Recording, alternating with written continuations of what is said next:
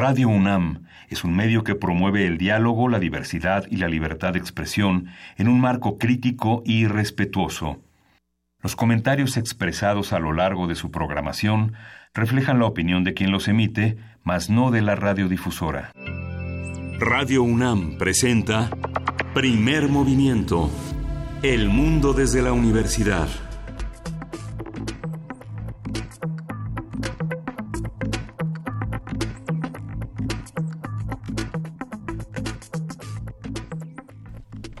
Buenos días, hoy es miércoles diecisiete de octubre y son las siete cero cinco de la mañana aquí en la Ciudad de México y estamos en la cabina en Radio UNAM con Inés de Sa. Buenos días, bienvenida. Buenos días, Luisa Iglesias, buenos días, Miguel Ángel Quemain, muchas gracias por haber cuidado el changarro de manera tan efectiva. ¿Cómo estás, querida Juana Inés? Los radioescuchas preguntaron por ti todos los días, te mandaron besos, abrazos, apapachos. ¿Qué tal va todo? Ay, todo muy bien. Todo muy bien. Pero bueno, pues ahora... A trabajar. A trabajar. El país tiene muchas noticias esta mañana. ¿Con qué será bueno empezar? ¿Con cuál de todas? Porque hay algunas de bastante gravedad. Miguel Ángel, ¿tú qué tienes por ahí? Bueno, la comparecencia de Rosario Robles fue muy espectacular en la Cámara. Así digamos, es. dos dos visiones opuestas, una de no hice nada y otra de pide perdón y paga lo que te llevaste, ¿no? Y otra eh, también de eh, me acusan porque soy mujer, que fue lo que le dijo ah. a Martha Tagle.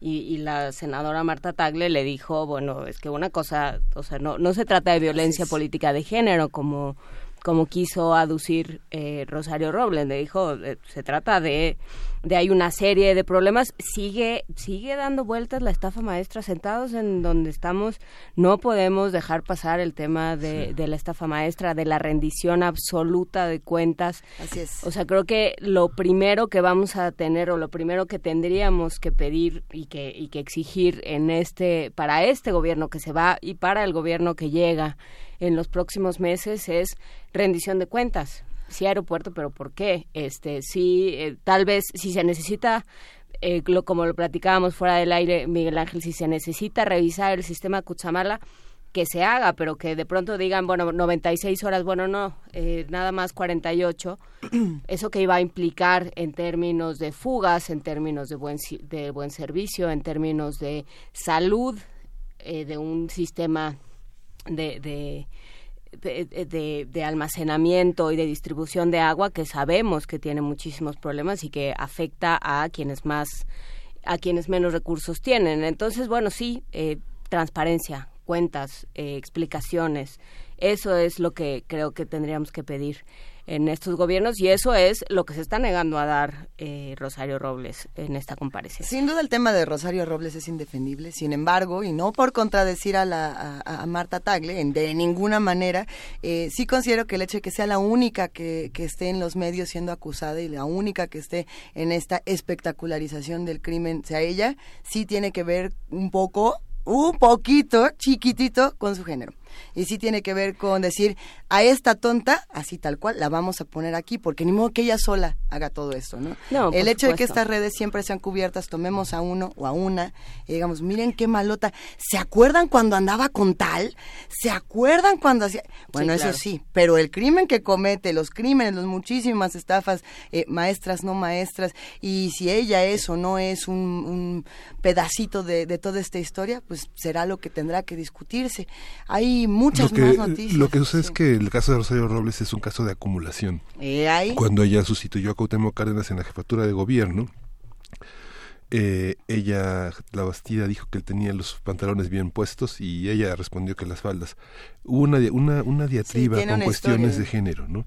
Luego cuando ella se confiesa como una mujer enamorada, se confiesa con todos los lugares comunes de una fragilidad de género. Digamos que eh, pareciera que no, no, no tuvo mucha crítica en el sentido de ver cómo el poder eh, cambiaba de género al usuario del poder, ¿no? Entonces se convirtió en una cosa, en una cosa masculina compleja, ¿no? Muy compleja. Y empezó a convertirse, a metamorfosearse en esa, en esa, en esa especie como de chapulín que cambia de bando y que acusa y, de, y, y, y, y, este, y delata a sus propios compañeros de partido, ¿no? Pero mira, como muy bien se dice, el género no es excusa. No. Nunca va a ser una excusa. El para poder, el, el poder lo me, me hace que haya metamorfosis, eh, masculino, eh. femenino, complejas, ¿no? Esta mañana amanecemos con una noticia lamentable en nuestra ciudad, justamente eh, lo que ocurrió en el Kinder Marcelina de Champañat en en la delegación, eh, perdón, en la alcaldía Álvaro Obregón, si no me equivoco, donde se está denunciando el abuso sexual de treinta y siete niños en este kinder. Los padres el día de ayer estuvieron eh, manifestándose afuera de, de, del colegio, y bueno, pues los granaderos llegaron y los quitaron, y las fotografías son impresionantes. Eh, creo que es un tema que se tendrá que estudiar, más allá de si la protesta, si los papás...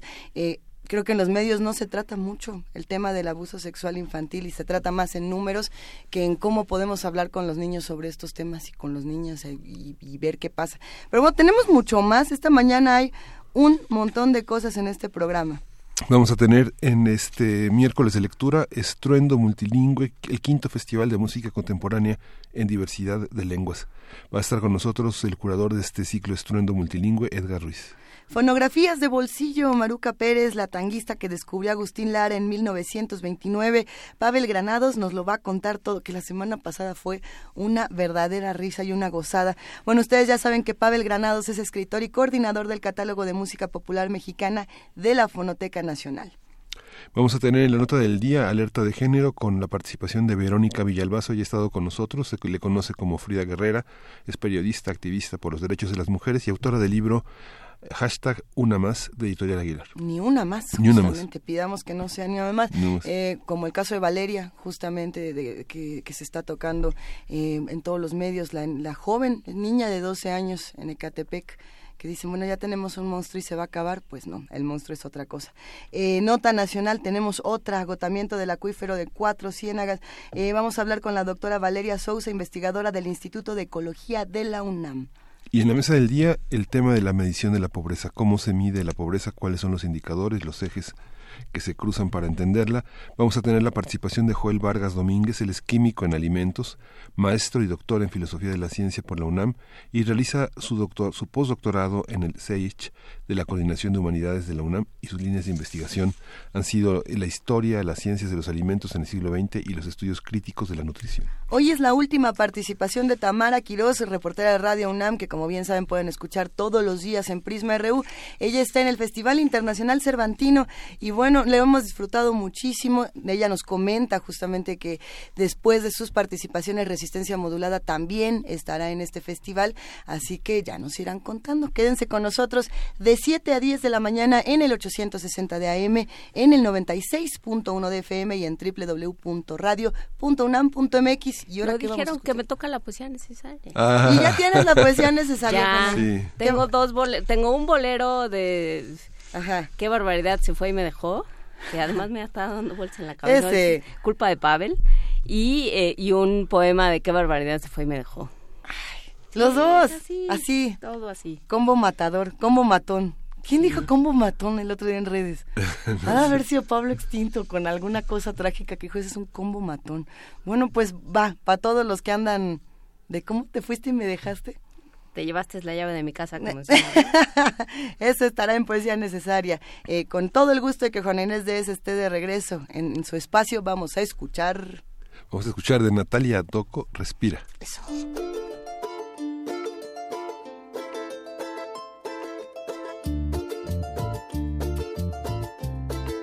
Je respire, même si la tête ne peut plus y croire.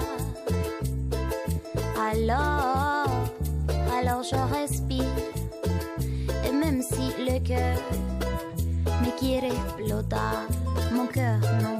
Alors, alors je respire, même si ce monde no entiende nada. Alors, el cielo todavía no aclara. Respira y deja que el viento te enseñe qu'il faut encore y croire. Respira y deja que el tiempo te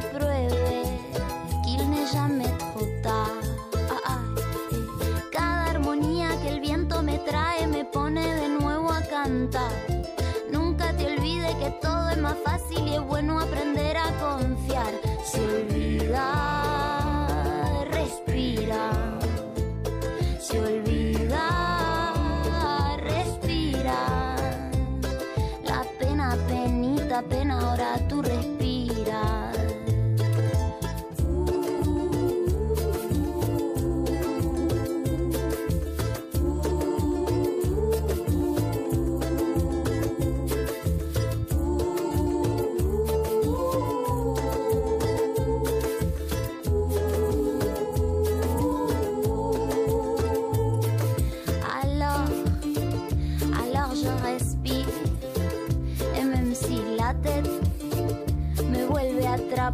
Y a veces pasa. Alors, alors je respire, respire, qu'après la pluie, un nouveau débat. Respira en cualquier momento y olvida todo pensamiento. Ay, respira y suelta el lamento. Respira.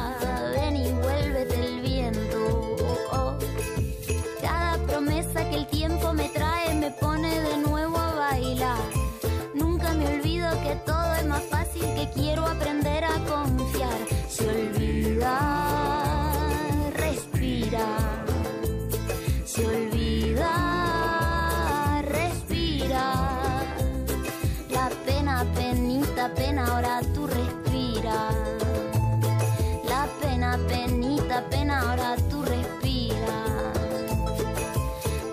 Penita, pena, ahora tú respiras.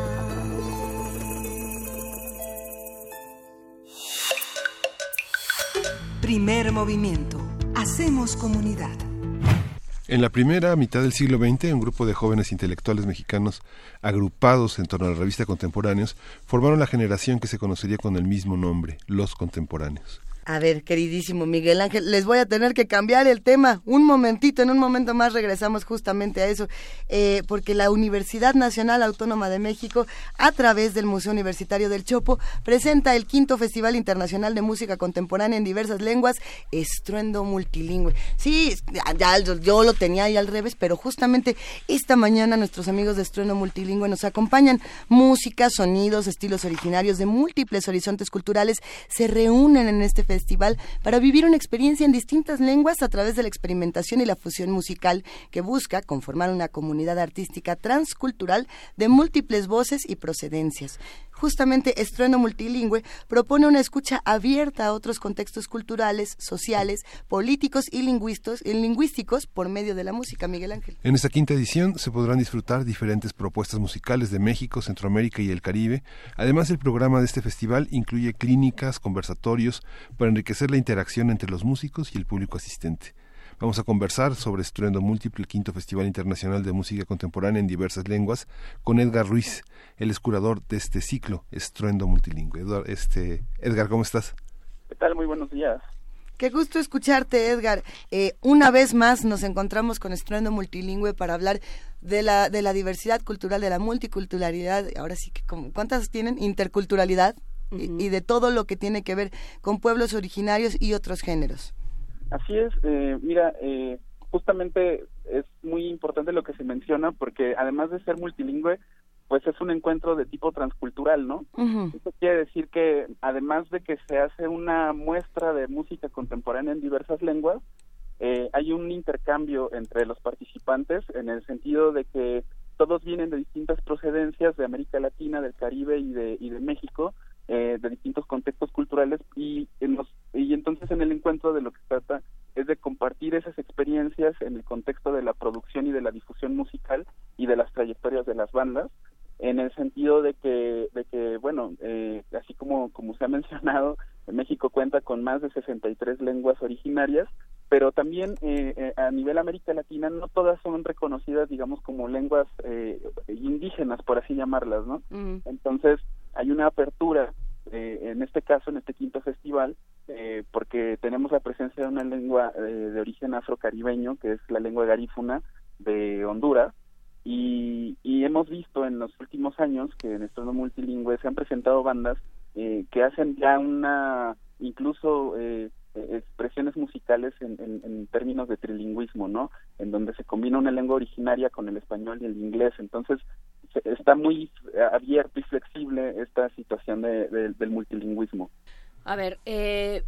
Está muy está muy vivo el, el tema del multilingüismo, eh, pero en, en diferentes ámbitos y de diferentes maneras, porque bueno, sigue habiendo lenguas de prestigio, sigue siendo el español el idioma en el que en teoría se debe aprender, aunque está demostrado que es todo mucho más complicado si se aprende en una lengua, si se aprende, por ejemplo, a leer y escribir y a hacer cuentas básicas en una lengua que no es la lengua materna, pero eh, se han abierto, a, a partir de estos espacios, a partir de esfuerzos como Estruendo Multilingüe, se han ido abriendo la posibilidad de que, de que existan esas lenguas, de que se les dé... Eh, visibilidad, eh, acustibilidad o como eh, claro. algo algo así, ¿no? A, a estas a estas lenguas.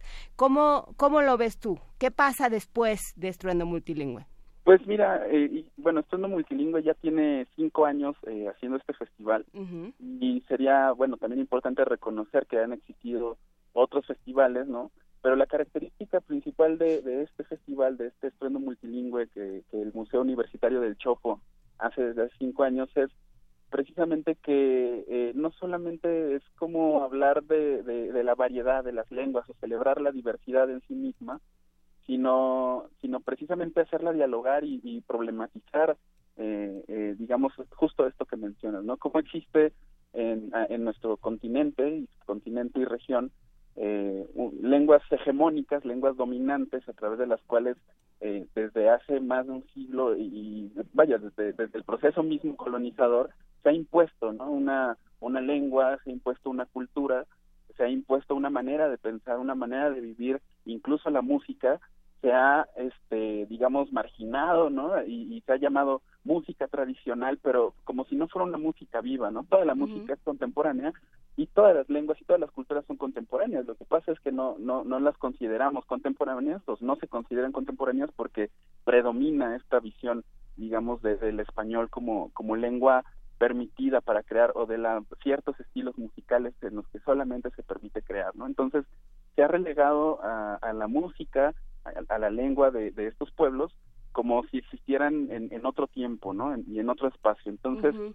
en estos últimos cinco años lo que hemos tratado de demostrar es precisamente que, que, que se conjugan, que existen, que vienen de contextos contemporáneos en los que eh, el, la, la audiencia puede descontar de su, de su, digamos, de la manera en que se representa la realidad, eh, la idea de, de pueblos, eh, eh, digamos, eh, exóticos, ¿no?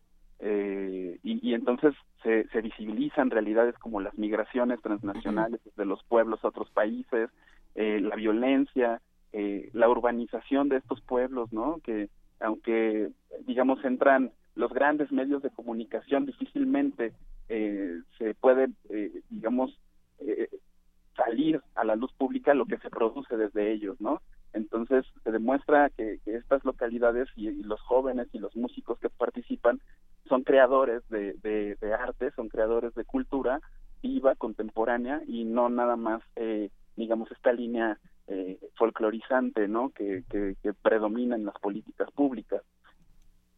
Claro, hay esta idea de este de, de todo fue algo que, que pasó antes, ¿no? Están muy bien las culturas claro. originarias, pero sucedieron antes y ahora todos somos mexicanos, que es una que bueno, es una política pública que, que se instauró en el siglo diecinueve, veinte y que no sí. del cual no, de la cual nos está costando muchísimo trabajo deshacernos. Claro, y creo que demuestra también muchas maneras de, de, de pensarse mexicanos, ¿no? Uh-huh. En, en el sentido de que Eh, los los los músicos y, y, y los creadores que participan pues no no reniegan de esta ni de la cultura nacional ni de la cultura global, ¿no? Sino que toman como base eh, la, las culturas de las eh, de las que provienen sus sus padres, sus abuelos, sus ancestros y, y dicen, bueno, esto es lo que mi manera particular de vivirme como parte de esta globalidad, ¿no? No, gran parte de estos grupos indígenas eh, funcionan hoy en torno a sus gustos y a sus experiencias musical, musicales, como eh, pasó con mucha música que llamaban uh, World Music en el en el mundo, y que eran los grandes festivales desde, desde Suecia, este, Finlandia, Alemania, y que para nosotros eran tan lejanos y que llegaban solamente a través de marcas alternativas de discos, ¿no? Hoy hoy hoy estamos asistiendo al, al origen en, justamente en nuestro país, ¿no? Claro, sí, eh, bueno, eh, justamente es, es un camino que México es muy reciente que empieza a caminar, y este y es muy importante reconocerlo, ¿no? Que hay países en Europa, en África y en el mundo, ¿no? En, digamos, a escala global, en Europa, en Estados Unidos, en donde pues ha predominado, ¿no? Eh, estos festivales ya, ya han existido y se ha reconocido que, que, que bueno, han sido importantes escenarios para, para mostrar estos trabajos, pero eh, me parece que también es importante distinguir eh, que no es nada más la parte de, de, de llamarla world music, ¿no? Sí. Pero creo que no estamos presentando tal cual algo así como world music, que ya es como una proyección, digamos, eh, globalizada, eh, que, que le resta el, el sentido local a la música, ¿no? Es como como como que de repente la world music lo que hace es eh, como proyecta, eh, responde a la intención de proyectar una música exótica para el mundo, y en eso devino, ¿no? Al final, cuando se convirtió en una gran industria, y nosotros lo que lo que intentamos hacer es eh, generar eh, digamos circuitos de músicos independientes, de músicos que, que que tienen una propuesta estética que tiene que ser también como respetada, ¿no? En el sentido de, de, de no tirar como, como una, una directriz acerca de cómo deben sonar o de cómo deben verse, o sea, eh, en el sentido de, de que, de, de que, vaya, se mantenga la, uni, la unidad estética de la propuesta y, y ver cómo, cómo se puede impulsar, ¿no? ¿Y qué es lo que podemos escuchar justamente en Estruendo Multilingüe? Pues eh, este año vamos a, a tener eh, cuatro conciertos. El primero de ellos, eh, eh, nos, que bueno, la gran inauguración va a ser con nuestro invitado internacional, con Aurelio Martínez, que nos acompaña desde Honduras, de Gracias a Dios Honduras. Eh, él es un representante a nivel internacional de la música, de la lengua y de la cultura garífuna, y ya tiene más de tres décadas eh, haciendo música en, en lengua garífuna. Entonces, la lengua garífuna, como ya les había comentado, pues es de origen afrocaribeño, quiere decir que Migra- bueno, no migrantes, más bien esclavos africanos eh, fueron tra- traídos al Caribe, sí. y, y bueno, parte de la resistencia fue también apropiarse de otras lenguas originarias eh, de, de la región hasta generar este este, este nuevo origen, ¿no? La música, eh, perdón, la, la lengua garífuna. Y entonces él va a estar acompañado por Garífuna Collective, que es una propuesta también en lengua garífuna de Belice, y juntos van a hacer un, un homenaje a Andy Palacio, que fue un gran difusor de la música garífuna. Al, y, y en el siguiente concierto, pues vamos a, a estar acompañados por Colectivo Memda. Uh-huh. Ellos son del Valle de Mezquital, son y hacen una fusión de mombatón con rap y música electrónica ñañú. Y bueno, ellos este vienen también de recibir un premio muy importante, bueno, de ser nominados a un premio muy importante en, en Canadá, en un festival que año con año se realiza. Eh, y, y, y es muy interesante, ¿no? Porque ellos en México eh, no suelen presentarse, no se han presentado, y de pronto surge esta oportunidad. Entonces me comentaban ayer cómo estaban primero en el Valle de Mezquital, y de repente ya este los los, los invitan a, a presentarse en Canadá, ¿no? Uh-huh. y, y bueno, el, el, en el tercer concierto vamos a tener ahí Calajao, que es una banda de, de power metal de en Celtal, de los de allá de los Altos de Chiapas, del municipio de Oxuc. Y bueno, ellos en los últimos ocho años han formado parte de esta emergencia de bandas en, en esa región, en, en, en Chiapas, de música de, de músicos jóvenes que justamente han, han, han tomado música como el metal, el reggae, el ska, el blues, entre otros, para, para hacer una, digamos, una recuperación de mitos y leyendas de, de, de sus culturas, digamos, originarias, ¿no? Y el gran cierre pues va a ser con el Eleven Project, que ellos, bueno, son de Michoacán, todos, todos los integrantes vienen de distintas regiones de Michoacán, y ellos eh, logran una fusión musical. Digamos que ahí eh, uh-huh. el multilingüismo se expresa musicalmente a manera oportunidades de fusión entre géneros como el jazz, el funk, eh, la música, digamos, más formal, académica, y la música tradicional purépecha. Y entonces, pues, ellos este, van a estar a cargo del, del gran cierre y van a estar acompañados también por una banda de Guadalajara que se llama Ampersand.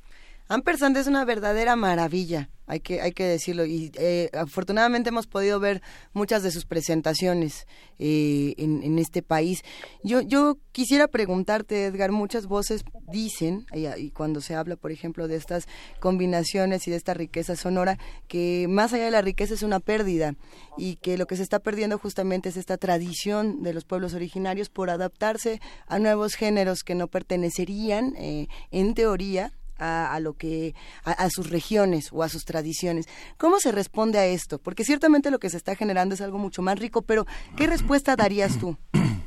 Eh, digamos que, bueno, empezando por el caso de Ampersand, uh-huh. este, pues sí, digamos que lo que ellos están están procurando también, bueno, habría que aclarar, ¿no? Que hay muchas maneras de, de De, de pensar en este multilingüismo, ¿no? Claro. Digamos desde la, la, la dimensión musical, que es a través de los de la fusión de géneros musicales, este, pero también eh, desde la, digamos, bueno, también desde la lengua, pero también pasa mucho que, que muchas propuestas no pueden adscribir o sus, más bien suscribir una una lengua, una cultura, y entonces desarrollan una búsqueda Eh, muy musicalmente muy bien formada, muy bien sustentada, muy bien con mucha eh, digamos unidad estética, y logran justamente esta otra vertiente, ¿no? Que es como la que logra Ampersand, eh, uh-huh. donde hay como todo un manejo muy respetuoso de los instrumentos tradicionales, de la música, eh, digamos más eh, de instrumentos sí, digamos Eh, más eh, autóctonos de las regiones, pero también con una fusión de música electrónica, ¿no? Entonces, creo que habría que entender esa esa manera de construir el multilingüismo. ¿Y cómo, cómo se da, digamos, porque este has hablado de una serie de propuestas, pero pero ¿qué pasa? ¿Ustedes abren la convocatoria? ¿De dónde surgen estos grupos? Porque uno pensaría, no, bueno, es que como t- todo el mundo, como lo que sucede en las radios comerciales, en, en los grandes medios de comunicación, son eh, pues estas estas eh, manifestaciones artísticas, musicales en lenguas como el español, el inglés, eh, a veces el francés, etcétera. Eh, pues no no se ven estas manifestaciones, ¿no? Hablabas de este grupo que de mexicanos que no se escuchan en México. Claro. ¿Qué pasa? ¿Cómo llegar hasta ellos? ¿Y cómo lograr que una vez que ya los escuchamos, los sigamos escuchando? Bueno, primero hablar de cómo surge, ¿no? Uh-huh. Eh, fíjate que es muy interesante porque todas estas, bueno, en un principio como que se creía que eran propuestas, eh, digamos, con una línea indigenista, ¿no? Como promovidas por parte de políticas públicas y demás, ¿no? Pero pero ya en el proceso de ir investigando, de ir observando cómo cómo cómo se han desarrollado, eh, me he dado cuenta de que provienen de escenas musicales independientes muy subterráneas que se han tejido precisamente desde los pueblos. Y entonces, pues desde ahí, desde ahí han empezado a tejer, digamos, eh, distintas propuestas musicales, ¿no? Y después el cómo, el cómo se desarrollan. Eh, ya el, el desarrollo de estas propuestas, pues, se ha debido mucho al, al, al despliegue de los medios electrónicos, ¿no? Y a partir de estos medios electrónicos lo que hacen es aprovechar las tecnologías para sacar a, a, a la globalidad la música. Y es así como pueden conocerse en otros lugares del mundo. Entonces, es muy interesante ver cómo... cómo están funcionando las maneras de, de difundir la música, cómo se generan estas redes en donde se echa mano tanto de la política pública como de la del tejido de redes independientes como de las redes electrónicas, ¿no? Pues eh, aprovechando que una vez más muerta la señorita Cometa, me voy y se muere la señorita Cometa. Muerta la señorita Cometa, de todas maneras seguimos teniendo apariciones como de Chivigona en esta cabina. Entonces vamos a ir a música y vamos a darle oportunidad a Edgar Ruiz de que entre a cabina y nos termine de invitar al Estruendo Multilingüe. ¿Qué vamos a escuchar, Miguel Ángel? Vamos a escuchar eh, de Diana Pantón, eh, Dice que lléveteme.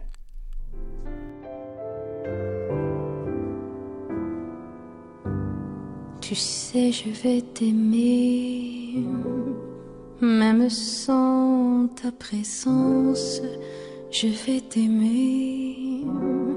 Même sans espérance, je vais t'aimer tous les jours de ma vie. Dans mes poèmes, je t'écrirai.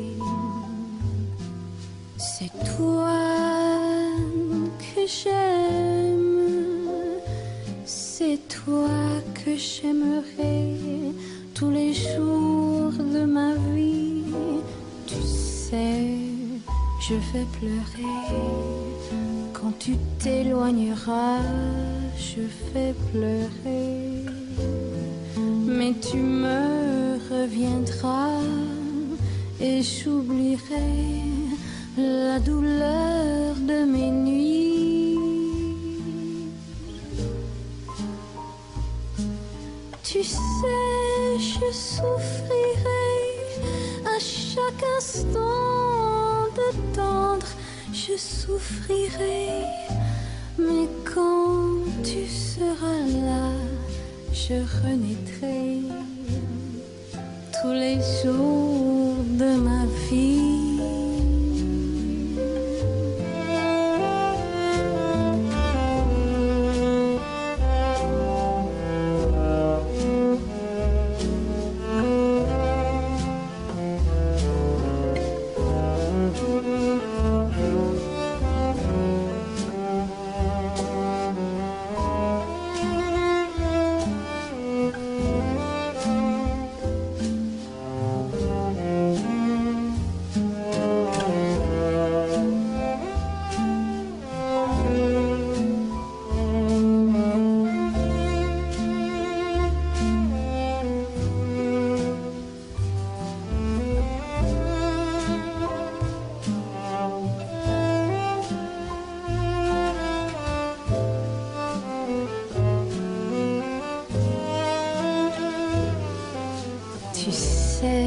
Je vais pleurer quand tu t'éloigneras, je vais pleurer, mais tu me reviendras et j'oublierai la douleur de mes nuits.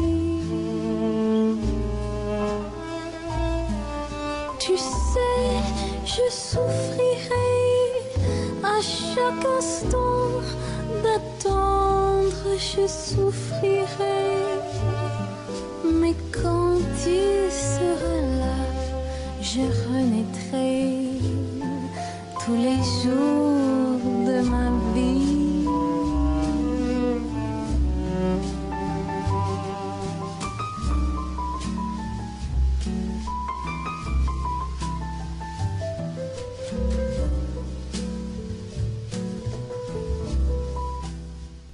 Frida, te escuchamos perfectamente desde la primera vez que nos dijiste, ya vamos al aire. Y es que, que dijo, ¡ey! Nos da muchísimo gusto poder recibir en esta cabina a Edgar Ruiz. Ahora sí, ya nos podemos ver las caras, querido Edgar. Así es. Cuéntanos un poco, ¿en qué nos quedamos en esta conversación? ¿Qué nos falta decir de Estruendo Multilingüe? Bueno, pues estábamos conversando acerca de cómo surgen estas propuestas, ¿no? Eh, hablábamos un poco de cómo...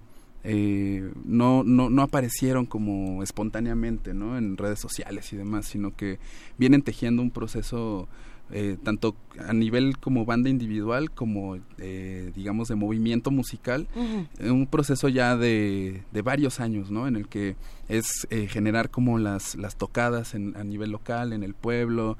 Eh, platicábamos acerca de cómo algunos vienen de otros géneros musicales, ¿no? Música tropical, sí. Música tradicional, y de repente se encuentran con pares y empiezan a generar esta música, y después eh, pues hablábamos de cómo se proyectan, ¿no?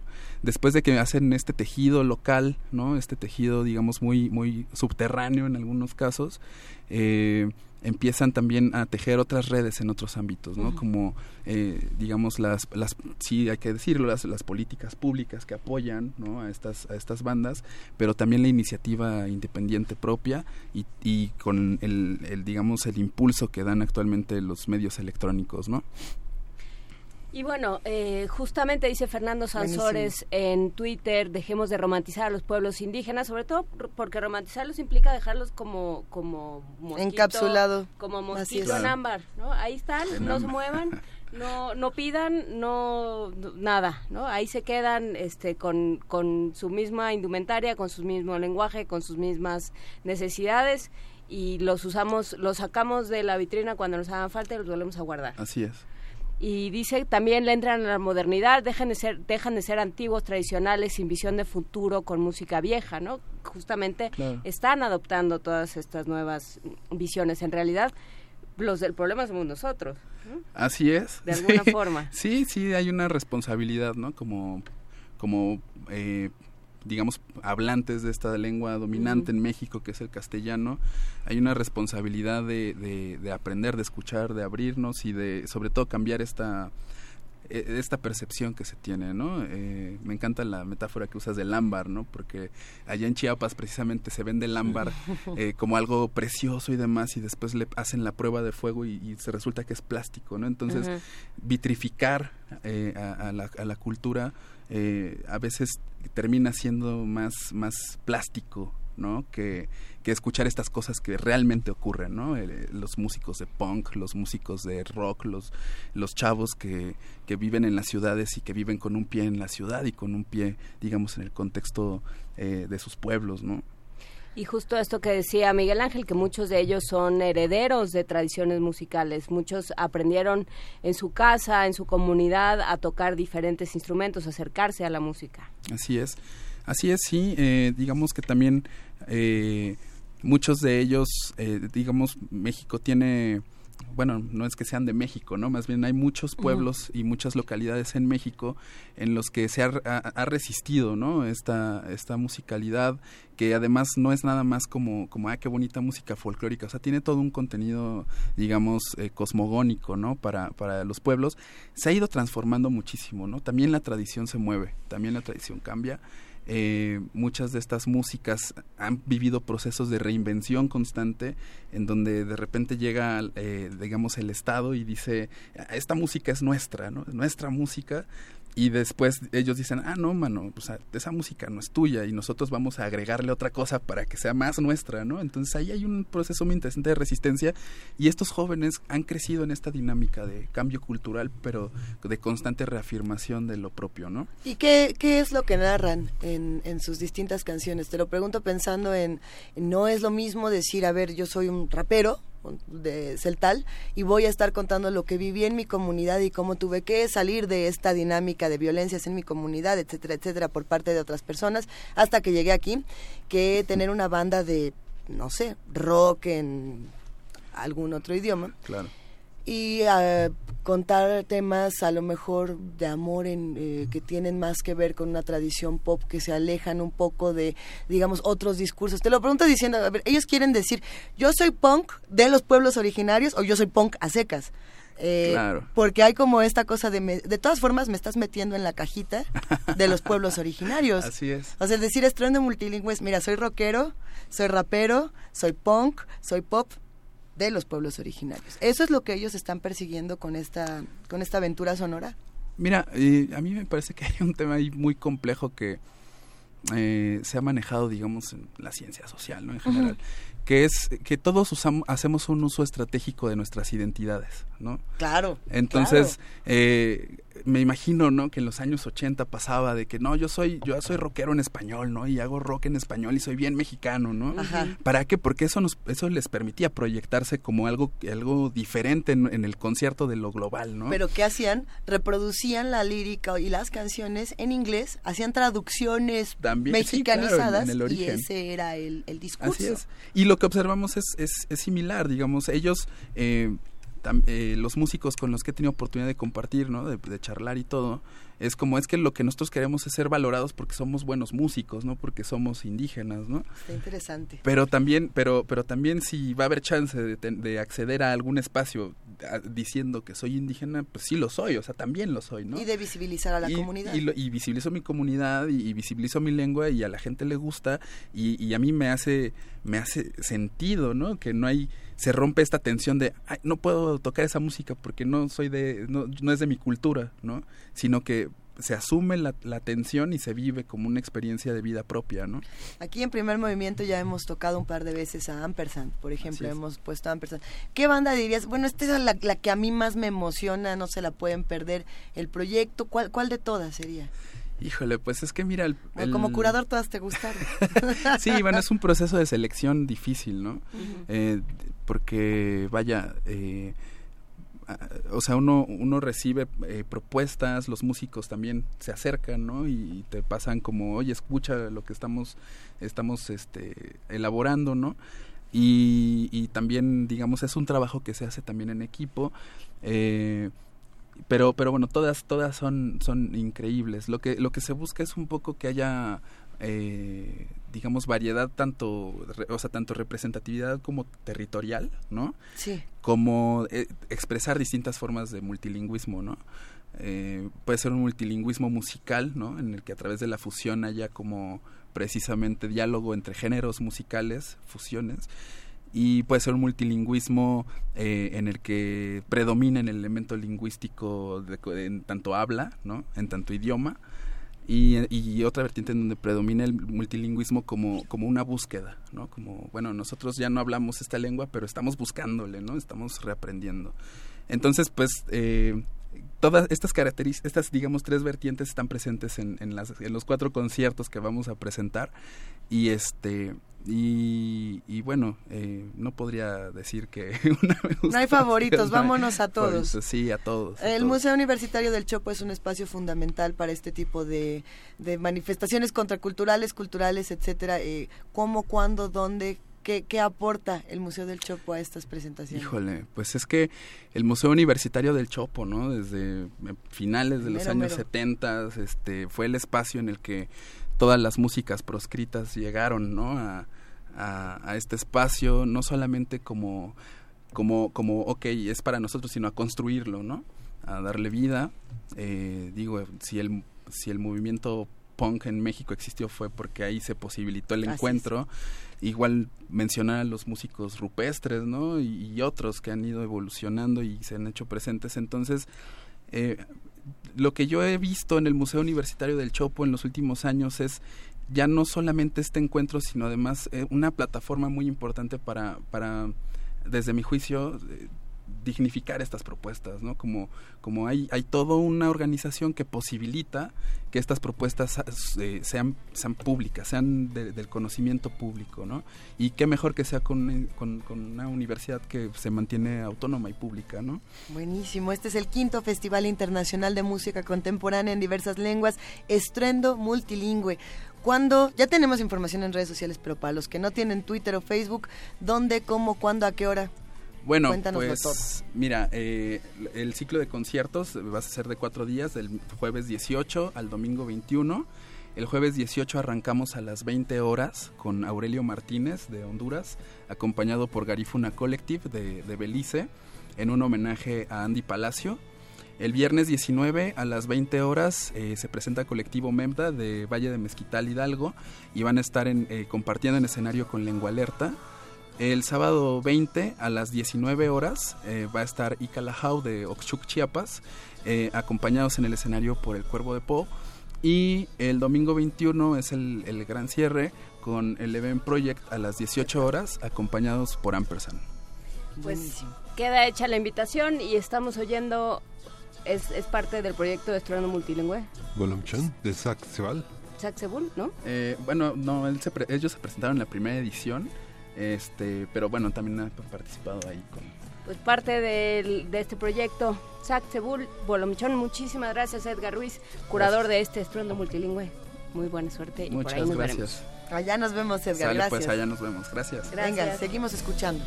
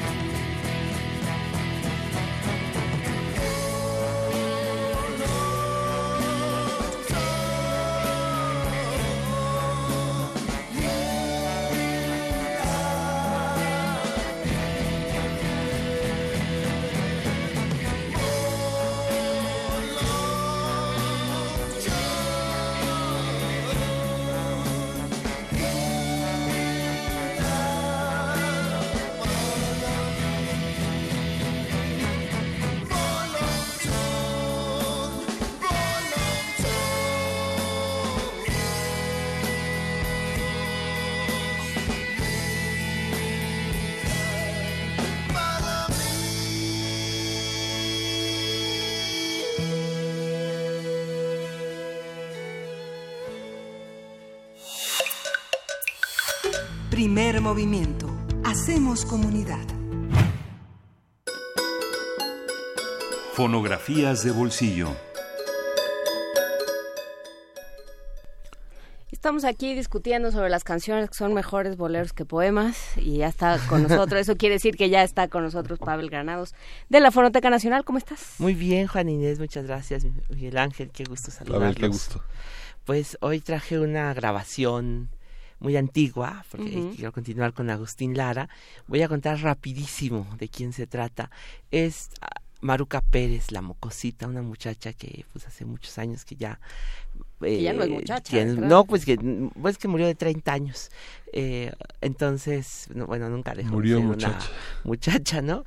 Eh, Agustín Lara trabajaba como pianista en un lugar que se llamaba Salambó, como la novela de Gustave Flaubert, allá en el centro. Y un día llegó, en la calle de Bolívar, y un día llegó un muchacho a decirle, eh, quiero llevarle serenata a mi novia, pero eh, bueno, yo sé que tú eres muy buen pianista, me gustaría contratarte para... Ya se empezaba a hablar de Agustín Lara.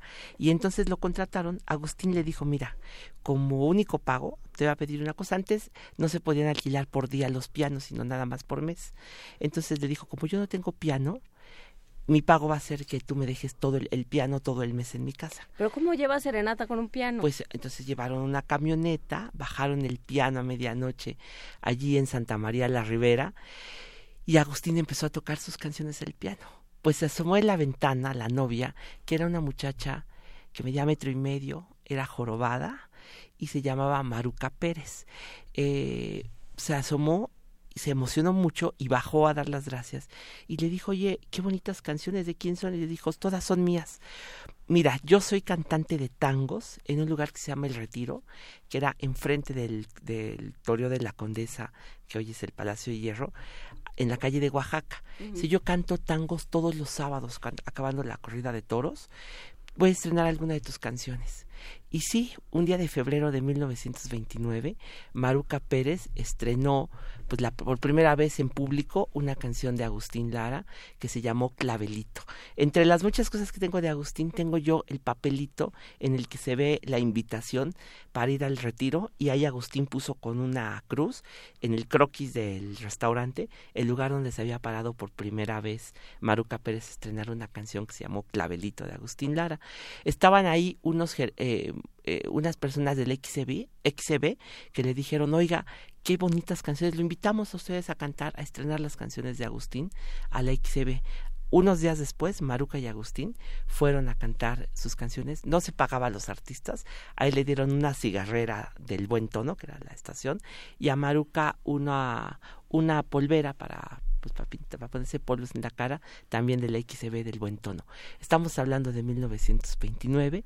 Eh, Maruca siguió cantando muchos años, le decían la mocosita porque cantaba ese tango como nadie. Yo me puse a investigar algo de Maruca, supe que había muerto el dieciocho de marzo de mil novecientos treinta y siete, así que fui a buscar la tumba al Panteón Español y sí encontré que ahí estaba la fecha de su muerte. Ya hacía mucho que no...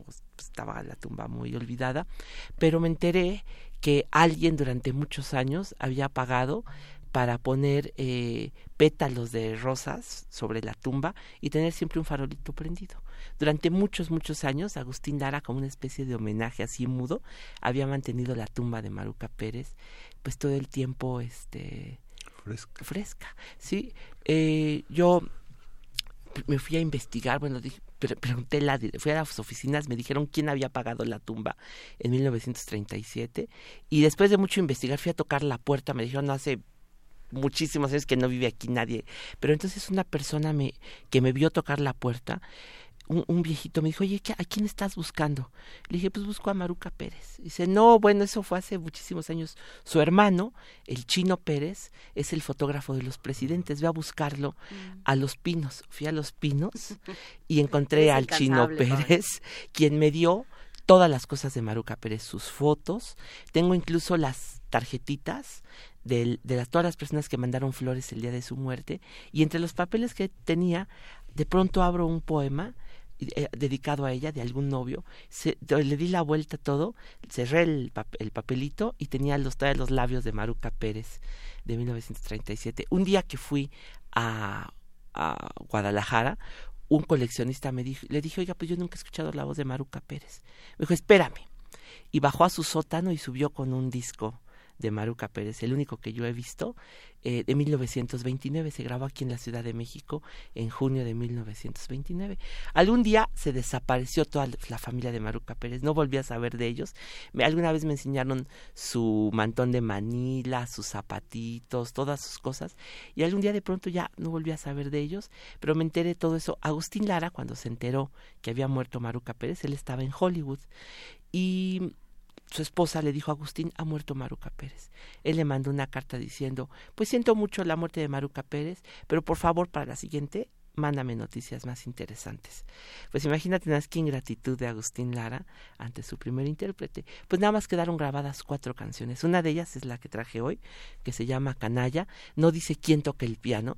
Yo creo que no era todavía tan famoso Agustín Lara, pero imagínate nada más que es el piano de Agustín Lara lo que vamos a escuchar, y la voz de Maruca Pérez, la mocosita. Vamos a verlo y regresamos contigo. Vale.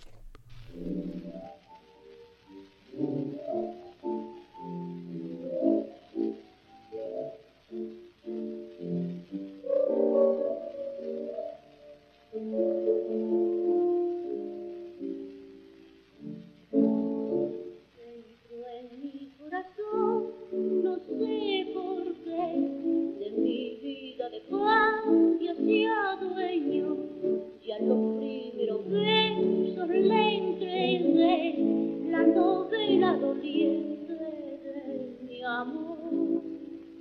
De nuevos horizontes en mi ser, de nuevo la guitarra palpitó, y todas novelas de mujer, entre amores y besos me contó.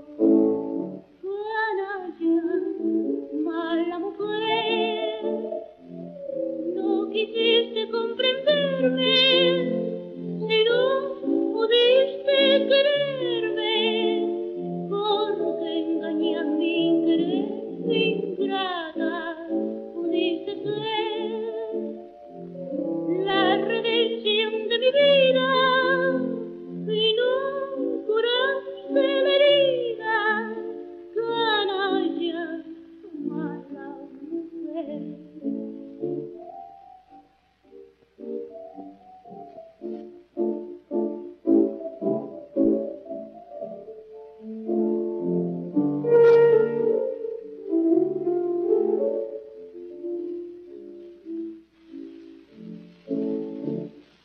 Como todo se paga, todo al fin, mis amorosos besos de buscar, quiso nuevamente en el morir, mi jardín de caricias encontrar. En vano quiso entonces mi querer, no pude sus ofensas perdonar, y toda su novela de mujer se fue como la espuma del champán.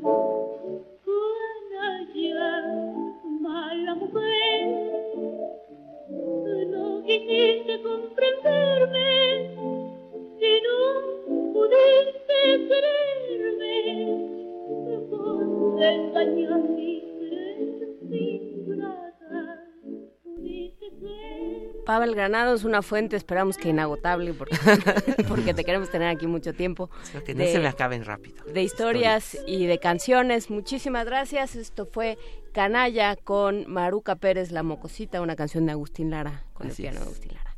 Muchísimas gracias. Muchas gracias, nos vemos aquí la próxima semana. Sí, gracias, Pável. Nos vamos a la pausa.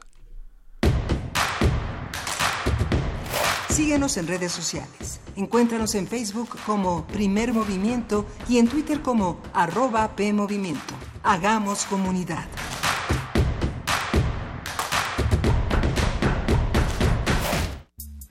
Escaparate nueve seis uno sale de su vitrina y recorre la plancha del Centro Histórico de la Ciudad de México. Acompáñanos en nuestras transmisiones especiales desde la Feria Internacional del Libro del Zócalo. Jueves dieciocho y viernes diecinueve de octubre de tres a cuatro de la tarde. Sábado veinte, de dos a cuatro de la tarde. Libros, música, autores y mucho más en Escaparate nueve sesenta y uno. Radio UNAM. Experiencia sonora.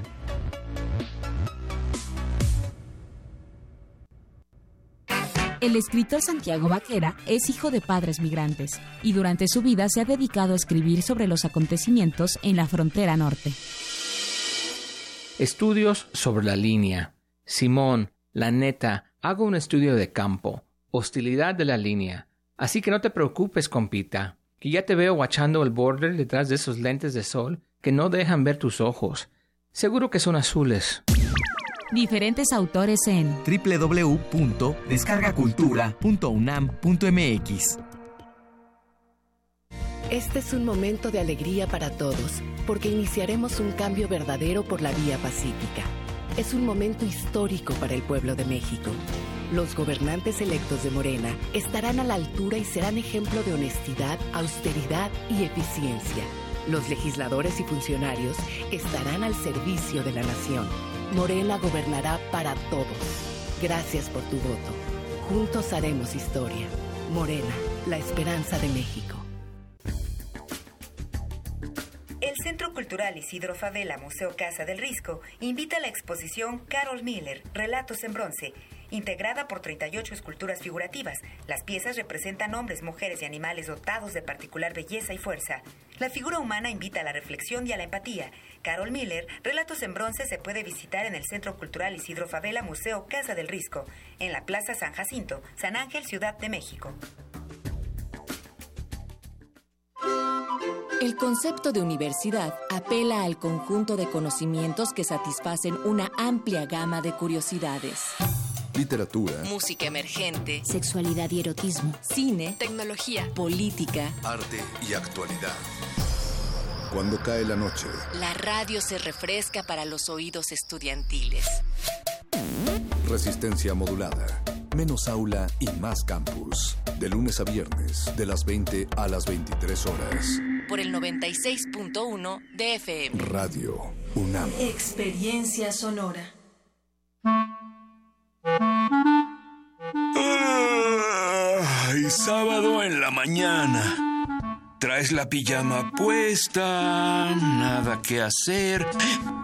¿Sabes qué hora es? ¡Sí! Es hora de Hocus Pocus, un mundo lleno de magia, curiosidades y mucha diversión. Acompáñanos todos los sábados de diez a once de la mañana por el noventa y seis punto uno de tu F M. Hocus Pocus, la revista de los peques y no tan peques, y en la que la voz principal es la tuya. Forma parte de este espacio de imaginación. Radio UNAM, experiencia sonora.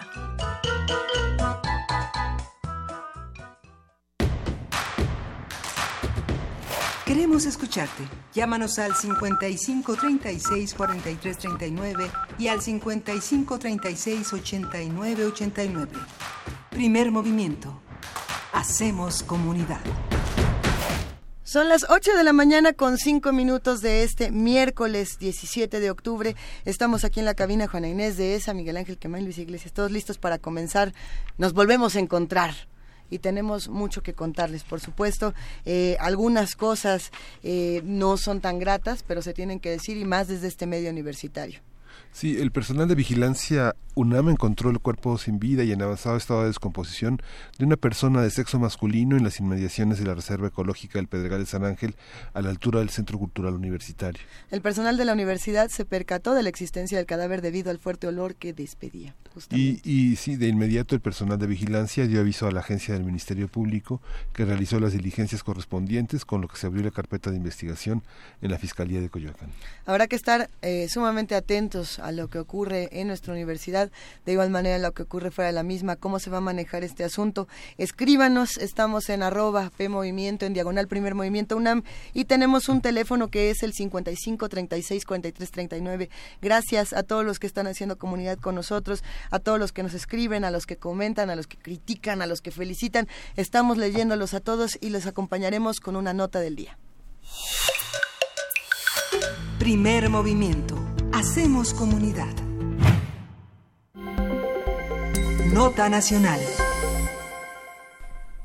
En dos mil quince se decretó alerta de género en once municipios del Estado de México, donde Catepec y Nezahualcóyotl siguen siendo punteros en violencia de género y solo entre ambos suman veintiún casos de feminicidio entre dos mil diecisiete y dos mil dieciocho. Durante los últimos dos años, municipios de Zumpango, Tecámac, Lerma, Huixquilucan, Atizapán y Nicolás Romero se han ido convirtiendo en focos rojos en cuanto a casos de feminicidio, y algunos de ellos superan a ocho de los once municipios en los que se decretó la alerta de género en dos mil quince. También en el periodo dos mil diecisiete y lo que va de dos mil dieciocho, Zumpango lleva ya siete casos de feminicidio y Tecámac seis. Ambos superan algunos de los municipios con alerta de género y se posicionan entre los cinco municipios más peligrosos para las mujeres, según el listado que el Secretariado Ejecutivo del Sistema Nacional de Seguridad Pública publica mensualmente. Hablamos de números y a veces se nos olvida que cada uno de estos números eh, tiene un nombre y tiene una vida, o tenía, tuvo una vida que desafortunadamente fue arrebatada. Bueno, eh, hay alguien que no lo olvida y que todos los días está luchando por visibilizar un problema tan terrible como este en nuestro país. Ella es Verónica Villalvazo, conocida como Frida Guerrera, periodista y activista por los derechos de las mujeres. Ella justamente nos va a hablar de lo que representa este aumento en casos de feminicidio, cómo se vive día a día con la violencia de género y qué están haciendo las autoridades estatales para combatirla. Verónica Villalvazo, Frida Guerrera, buenos días. Hola Luisa, muy buenos días, buenos días a todos y a su auditorio. Es un verdadero gusto escucharte, lamentable, lamentables las circunstancias por las que charlamos. Eh, hablemos un poco de qué es la alerta de género antes de seguir con el tema. Bueno, se supondría que las alertas de género eh, deberían prevenir, evitar que, que, que sucediera lo que está pasando en primer en primera instancia o el primer momento. Y de no ser así, obviamente, dentro de esta alerta, a, a tener familias, investigar los asesinatos de mujeres con perspectiva de género y pues lamentablemente la, la alerta de género pues pareciera que no existe. Tenemos eh, esta alerta que, como bien dices, en teoría tendría que operar de una manera, pues, lamentablemente no funciona así. Eh, ¿Cómo se viven estas muchas violencias en, en diferentes regiones del país? Justamente hablábamos a lo largo de estas semanas de Catepec, estábamos hablando de Nesa, etcétera. Pues mira, eh, es un grito, eh, Luisa, que de hecho yo yo redacto precisamente el día de hoy, va uh-huh. a, a salir mi columna. Eh, en este sentido de que es un grito que se ha estado dando desde hace muchísimos años, es un llamado que se, se le ha estado haciendo no nada más a las autoridades sino a la misma sociedad de hey, está pasando, hey, voltea para acá. Uh-huh. y, y tristemente pues es un un hecho como el, el, el que sucedió o como el que se revela en estos últimos días, que, que es como que cuando medio se volteó a ver, o se está volteando a ver un poco lo que lo que Nesa, lo que el Estado de México, lo que el Estado de México en general y lo que el país está padeciendo ya ya desde hace mucho, y que nosotros precisamente por eso desde aquella primera vez que acudí contigo eh, hablábamos de sí. este tema de eh, feminicidio, emergencia nacional. Y, y pensar en, en lo grave que es transformar a las mujeres en simples números y de pronto comenzar a discutir si hablamos de feminicidio o de multihomicidio, que es lo que se comenzó a discutir, por ejemplo, con el tema de del monstruo de Catepec en, en los últimos días. Eh, días adelante, justamente el nombre Valeria Rivera empieza a sonar en los distintos medios de, de comunicación, esta niña de doce años, justamente que fue encontrada en, en Estado de México. ¿Qué pasa con estas víctimas? ¿Quién tiene que darles nombre? ¿Quién tiene quién tiene que encontrar a estas mujeres? Pues yo creo que todos eh, tendríamos que darles nombre. Algo algo pasó, algo muy muy muy que es precisamente esta reflexión. Eh, ante un hecho como este, eh, yo yo de verdad me cuestionaba, y, y yo creo que mucha gente, cómo íbamos a reaccionar, cómo íbamos a responder como sociedad y como medios de comunicación. Uh-huh. Y, y y de verdad es lamentable, es muy muy triste lo que sucedió, porque nuevamente reiteramos que que el tema es el sensacionalismo, la lo que vende, lo que va a tener más likes, más radioescuchas, más televidentes, y nadie, absolutamente muy pocas personas se pusieron a pensar en las víctimas precisamente, en las familias que se quedan, que están vivas, en las madres, no nada más de estas tres mujeres, eh, sino de infinidad de mujeres y niñas que están desaparecidas en el Estado de México, en esas zonas del Estado de México, y que nadie eh, pues se ha preguntado qué sienten ante todo esto que, que, que pasó, que sucedió.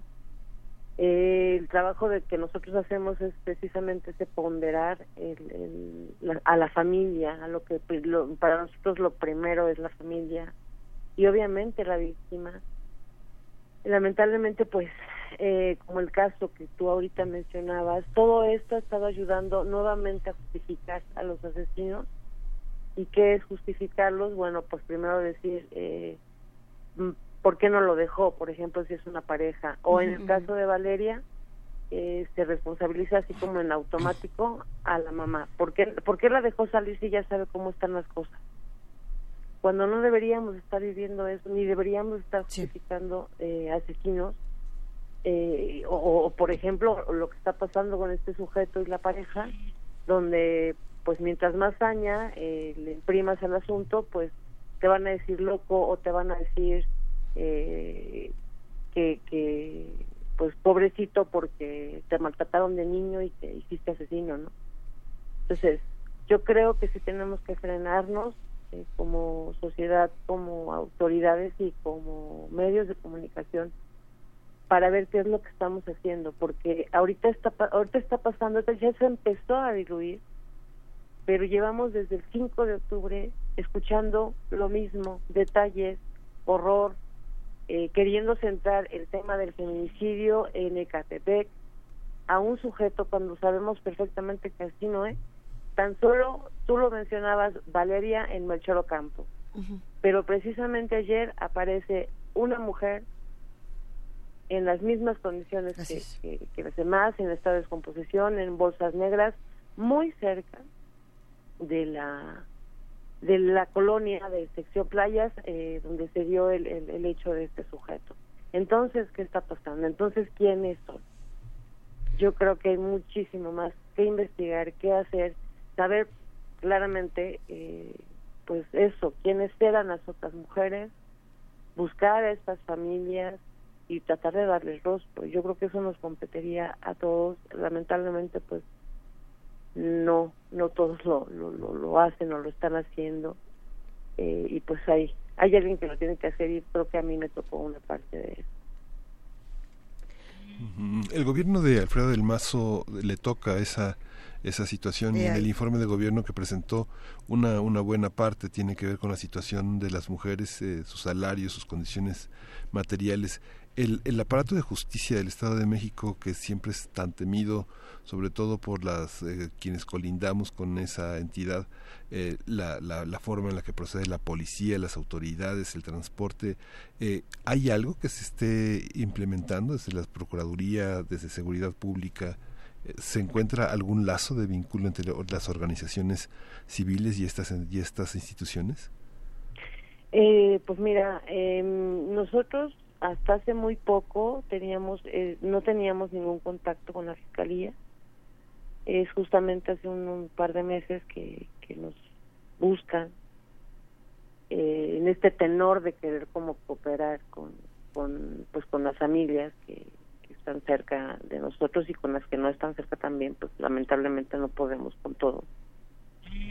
Pero no, yo no veo que, que la... Mira, tan, tan solo el, pasó el sábado. El sábado pasado eh, acudí, acudimos a al punto, al lugar donde fue todo esto, a un memorial que, que las vecinas levantaron uh-huh. para no permitir que se olvide esto.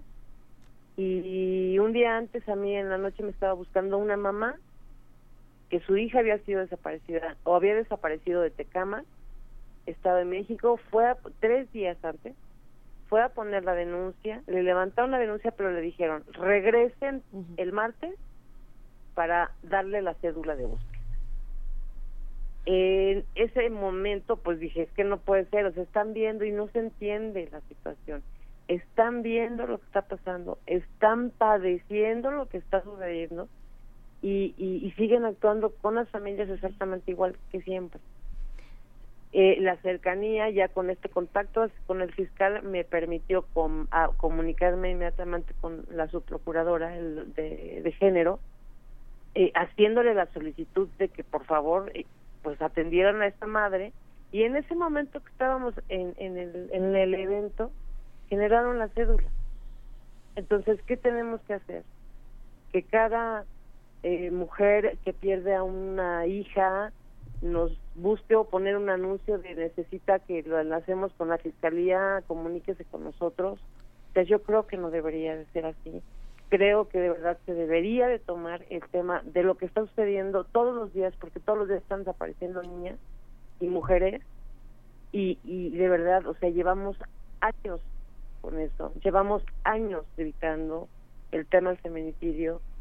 Y, y pues hasta ahorita medio se volvió a ver. Las autoridades en este tema particular salieron a decir, pues la verdad es esta, pasó esto, pero pues es de las pocas veces que yo he visto que, que la Fiscalía, particularmente el Estado de México, salga y diga, pues nos está pasando esto, con la filtración del video lo hizo, y pues la verdad sí la regamos, pero vamos a, a enmendar las cosas. O sea, yo creo que pues no sé, algo esté pasando en, en la fiscalía, que hoy, hoy, el día de hoy, se está aceptando lo que está pasando. No así los M P s eh, que deberían estar tomando denuncias, creando y generando inmediatamente cédulas, eh, no no no lo hagan, ¿no? Y que tengas que estar presionando tú a la jefa de esta gente para que entonces puedan hacerlo.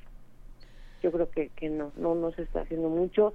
Las vecinas, por ejemplo, en el, en el lugar... Y tú te vas a dar una vuelta al Estado de México, vete a Mesa, vete a Chimalhuacán, a Catepec, a Coacalco, a Tultitlán, a un municipio cercano a Toluca, vete a Lerma, y, y las calles te las vas a encontrar. La mayoría, si no son avenidas grandes y principales, no, no van a tener luz.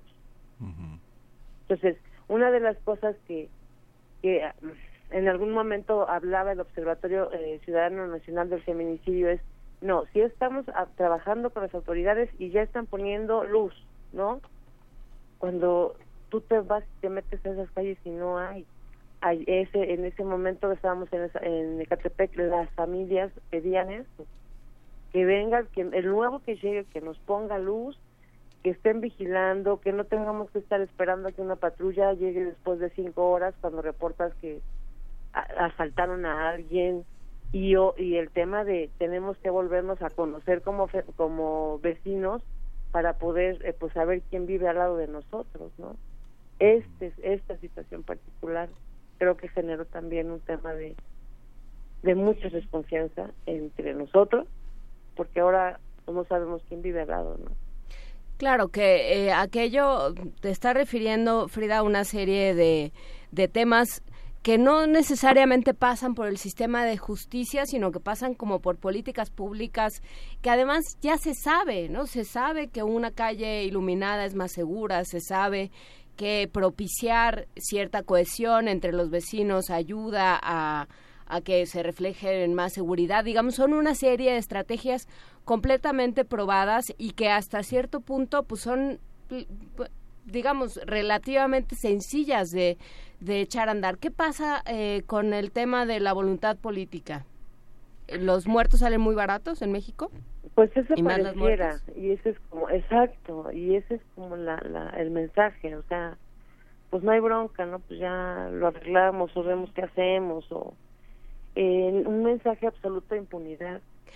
Pero... De, no, perdón que te interrumpa, pero justo creo que eh, a, cuando hablas de los medios, cuando hablas de, de cómo se manejan estas cosas en medios de comunicación, pues eh, también tiene que ver con eso, ¿no? Este, también tiene que ver, lo, lo mencionabas tú, hay que presionar y hay que, las cosas suceden cuando uno presiona. Entonces, sí es el tema de la semana, ¿no? Digamos, el tema del día, ah, bueno, hoy...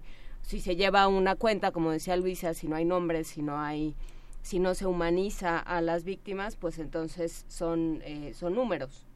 Exactamente, que es lo que se pretende desde el trabajo que, que hemos estado haciendo desde dos mil dieciséis, uh-huh. enfocados particularmente al tema, eh, quitar precisamente estos estos números fríos y ponerles rostro, darles voz eh, a las familias y obviamente a ellas, ¿no? ¿Por qué? Porque eran sueños, eran niñas, mujeres que tenían ilusiones, que se enamoraron, que salieron a la, a la calle, que salieron a la tienda, que salieron a caminar y ya no regresaron nunca, y, y que es necesario, o sea, yo creo que, que tenemos de verdad que parar, o sea, si no si no paramos, la hazaña va a crecer. O sea, yo lo digo siempre que redacto una columna, yo llevo redactando una columna que es una historia desde abril del dos mil dieciséis, cada semana, una historia nueva, una historia diferente, tratando de eso, de hilar sí. palabras para poder redactar las cosas y que no suenen igual. Eh, y, y es impresionante que no nos estemos dando cuenta hasta ahorita que pasa este sensacionalismo de la situación, uh-huh. de lo que está sucediendo. O sea, tenemos que detenernos porque esto cada vez va a ser mayor. Y, y en un par de columnas atrás yo redactaba lo siguiente: cada vez que me siento a, a redactar, imagino que nunca, que no voy a volver a escribir algo más horroroso que lo que ya escribí. Uh-huh. Y, y en ese momento yo hablaba de un doble feminicidio en San Juan Ixhuastepec, y justo después de esta columna sucede esto. Entonces dices, en efecto, entonces ¿qué sigue después de esto? O sea, ¿qué cosas más horrorosas tenemos que redactar? Tenemos que ver, tenemos que sentir para que de verdad, primero como sociedad, y debería de ser al revés, pero primero como sociedad organizarnos, unirnos, y y entonces exigir a las autoridades que hagan su trabajo, ¿no? Y que eh, metan este tema de verdad en un tema de importancia. A mí alguien me preguntaba en algún momento, el nuevo gobierno a nivel federal, el nuevo gobierno a nivel federal hace foros, donde yo nada más estuve en uno, y les puedo hablar de ese, donde estuve, uh-huh. que centra, obviamente también el tema de los desaparecidos es abrumador, pero todos los desaparecidos al centro del foro y los feminicidios a los lados y así como separados, ¿no?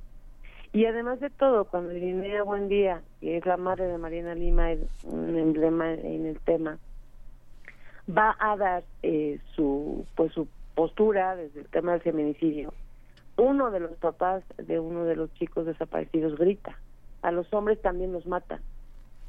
Entonces, y ni entre víctimas se está entendiendo que el tema tiene que ser tratado aparte, que no se puede meter en el mismo tema de los desaparecidos, porque el dolor es demasiado, porque son demasiados desaparecidos y desaparecidas también. No se, no, no se van a hacer las cosas diferentes si no se ve el tema del feminicidio como lo que es, ya una pandemia, un tema donde eh, yo estoy actualizando mi blog, que estuve por situaciones técnicas sin internet prácticamente un mes, y el catorce de septiembre se documentaron doce feminicidios sí. en un día. Entonces no podemos, o sea, no podemos estar haciendo esto y, y alarmarnos con un supuesto sujeto que además de todo fue el que dio el guión para el show, y todo el mundo lo hizo, se fue la vocería completa con él. Así es. Y, y además de todo la sociedad re, replicando, preguntando más, hablando, diciendo, y, y, y sin pensar en estas familias, sin pensar en que muchas de estas mujeres eh, pueden tener hijos, que estos hijos van a crecer, que un día van a buscar el nombre de su mamá en internet y van a encontrar toda esta huella digital que se va a quedar. Frida, solo para terminar y para, digamos, para que no se olvide y para que partamos todos del mismo piso, porque eh, podríamos dar la razón por la cual los feminicidios, o sea, sí, por supuesto, a los hombres también los matan, desde luego que sí, y desde luego que la violencia tiene muchísimas caras en este país, por por desgracia, pero ¿qué qué es lo que qué es lo que para ti es importante de destacar de los feminicidios y por qué necesitan tratarse de manera específica? Creo que que sí, los hombres Eh, son asesinadas todos los días y son muchos más que las mujeres, pero a nosotros nos están asesinando los hombres, y a los hombres, pues los hombres se están asesinando entre ellos, ¿no? Lamentablemente. una y otra, la razón por la que por la que están asesinando mujeres es completamente diferente a la que se asesina a hombres. Eh, creo que, que pues se debe se debe de, de, de hacer algo urgente desde la Federación.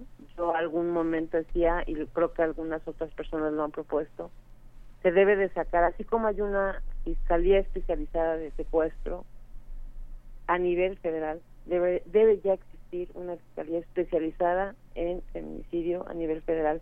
Esto ya no se puede quedar en, en lo local. Eh, creo que el tema del feminicidio eh, ha sido ha ido creciendo precisamente porque no se investiga, porque las familias se convierten en detectives, porque infinidad de situaciones que han generado mensajes de impunidad uh-huh. a quienes los cometen. Y, y pues obviamente esto pues, no va a crecer. ¿Por qué? Porque además no va a dejar de crecer, porque además de todo, mientras si eres menor de edad, pues no te va a pasar nada, porque no te van a, a, a castigar, o no te van a dar una consecuencia por el delito que cometas, sino por la edad que tengas, y, y ante un también un sistema de justicia que no no, no rehabilita, que no restaura eh, personas, y que al contrario genera eh, delincuentes, porque eso pareciera los consejos de tutela en universidades del crimen, y salen en sí. dos, cinco años, y, y pues van a salir a hacer lo mismo, a seguir delinquiendo. Entonces, creo que, que se tiene que tomar en serio. Tan es así que me voy a permitir, eh, si ustedes me, me, me dan la oportunidad, adelante. De eh, nosotros estamos proponiendo una marcha para el día tres de noviembre. ¿El de Día eh, de Muertas? El de Día de Muertas. Uh-huh. En este, en esta idea de, de, de que queremos que se abrace de, pues, de estas tradiciones, respetándolas absolutamente. Y se está moviendo callos y se está molestando a gente, pero tenemos que hacerlo porque si no, no se van a ver. Tiene que ser así. El Día de Muertas por feminicidio, y estamos buscando que se decrete como tal ese día, porque ahí se tiene que quedar, ahí se tiene que poner hasta que haya justicia y que de verdad se evite que esto siga creciendo, que esta pandemia siga dándose. Llevamos ya con el feminicidio de Valeria setenta feminicidios infantiles en lo que va del dos mil dieciocho, y no puede ser. Eh, la convocatoria para los que quieran sumarse y apoyar eh, el Día de Muertas, esta, esta marcha que, que nos dices, Frida Guerrera, está en change punto org, y si no me equivoco está en tu cuenta de Twitter. Así es, así es, Luisa. Y pues creo que, que, que hay mucho por hacer, hay mucho por hablar, hay...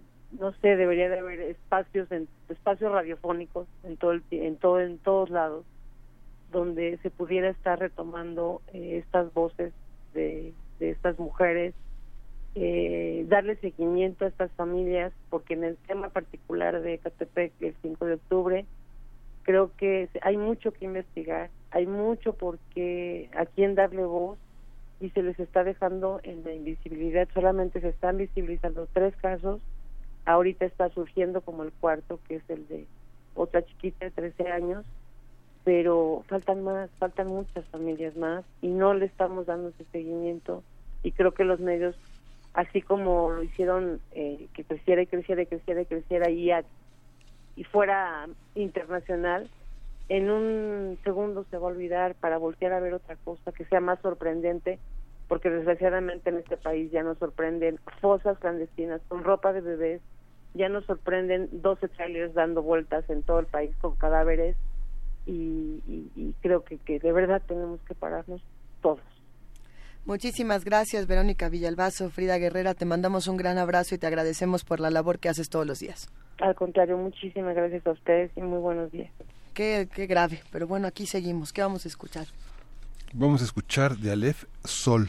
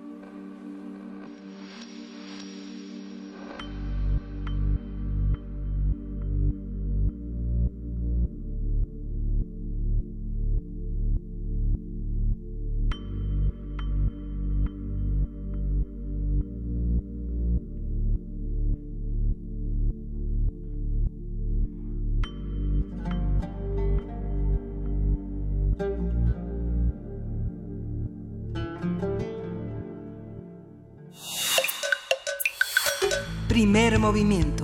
Hacemos comunidad. Nota Internacional. El Valle de Cuatro Ciénagas en Coahuila es un lugar único en la Tierra. Contiene pozas con un ecosistema frágil y en peligro de extinción. La bióloga Valeria Souza y su esposo, el doctor Luis Eguiarte, descubrieron hace quince años criaturas ancestrales genera- generadoras de oxígeno llamados estromatolitos, que permitieron la proliferación de la vida. Los investigadores han alertado de la extracción de agua del lugar que pone en peligro a Cuatro Ciénegas. Hace dos meses, instituciones como Pronatura Noroeste y la Universidad Autónoma de Coahuila entregaron más de cincuenta y dos mil firmas a la Comisión Nacional del Agua para solicitar el cuidado, conservación y protección de Cuatro Ciénegas. Los investigadores de la UNAM han señalado que las pozas han perdido el noventa por ciento de su superficie. Incluso algunas lagunas han desaparecido y se ha registrado la muerte de peces y tortugas. Vamos a conversar sobre esta situación en los acuíferos del Valle de Cuatro Ciénegas, las medidas que deben de aplicarse para evitar la desaparición de este ecosistema, y para ello está la doctora Valeria Souza. Ella es investigadora del Instituto de Ecología de la UNAM. Buenos días, doctora Souza. Hola, qué gusto estar con ustedes. Gracias.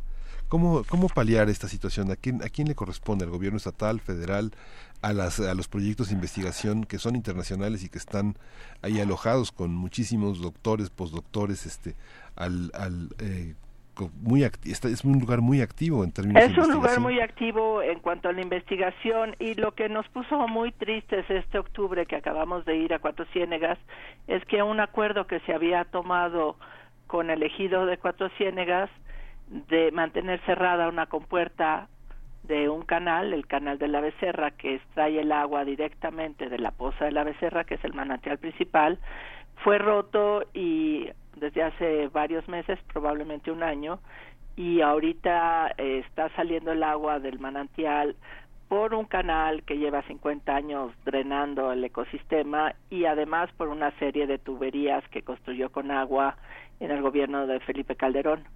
Entonces están sacando el doble de agua que va a ningún lado, y hay diez usuarios al final de la línea de esta serie de canales, un, al, muchos de ellos en San Buenaventura, que es un municipio a ochenta kilómetros de Cuatro Ciénegas. Y pues simplemente son estos usos y costumbres de hace mucho tiempo, de tiempos de Cárdenas, lo que está matando a Cuatro Ciénegas, junto con los nuevos pozos, junto con este una serie de desarrollos inútiles. O sea, hay muchos muchos canales que van a dar a ningún lado, pero que de todas maneras drenan el ecosistema. Entonces es es realmente desesperante que acuerdos que se toman y que benefician al, al ecosistema, y de repente ves recuperar un poco el humedal, a rato se abre la maldita compuerta y otra vez a secarse todo, ¿no? Uh-huh. Y el Churins, el sitio mejor estudiado de México, sin lugar a dudas, y uno de los mejores estudiados de todo el mundo, ya murió. ¿En qué sentido ya murió?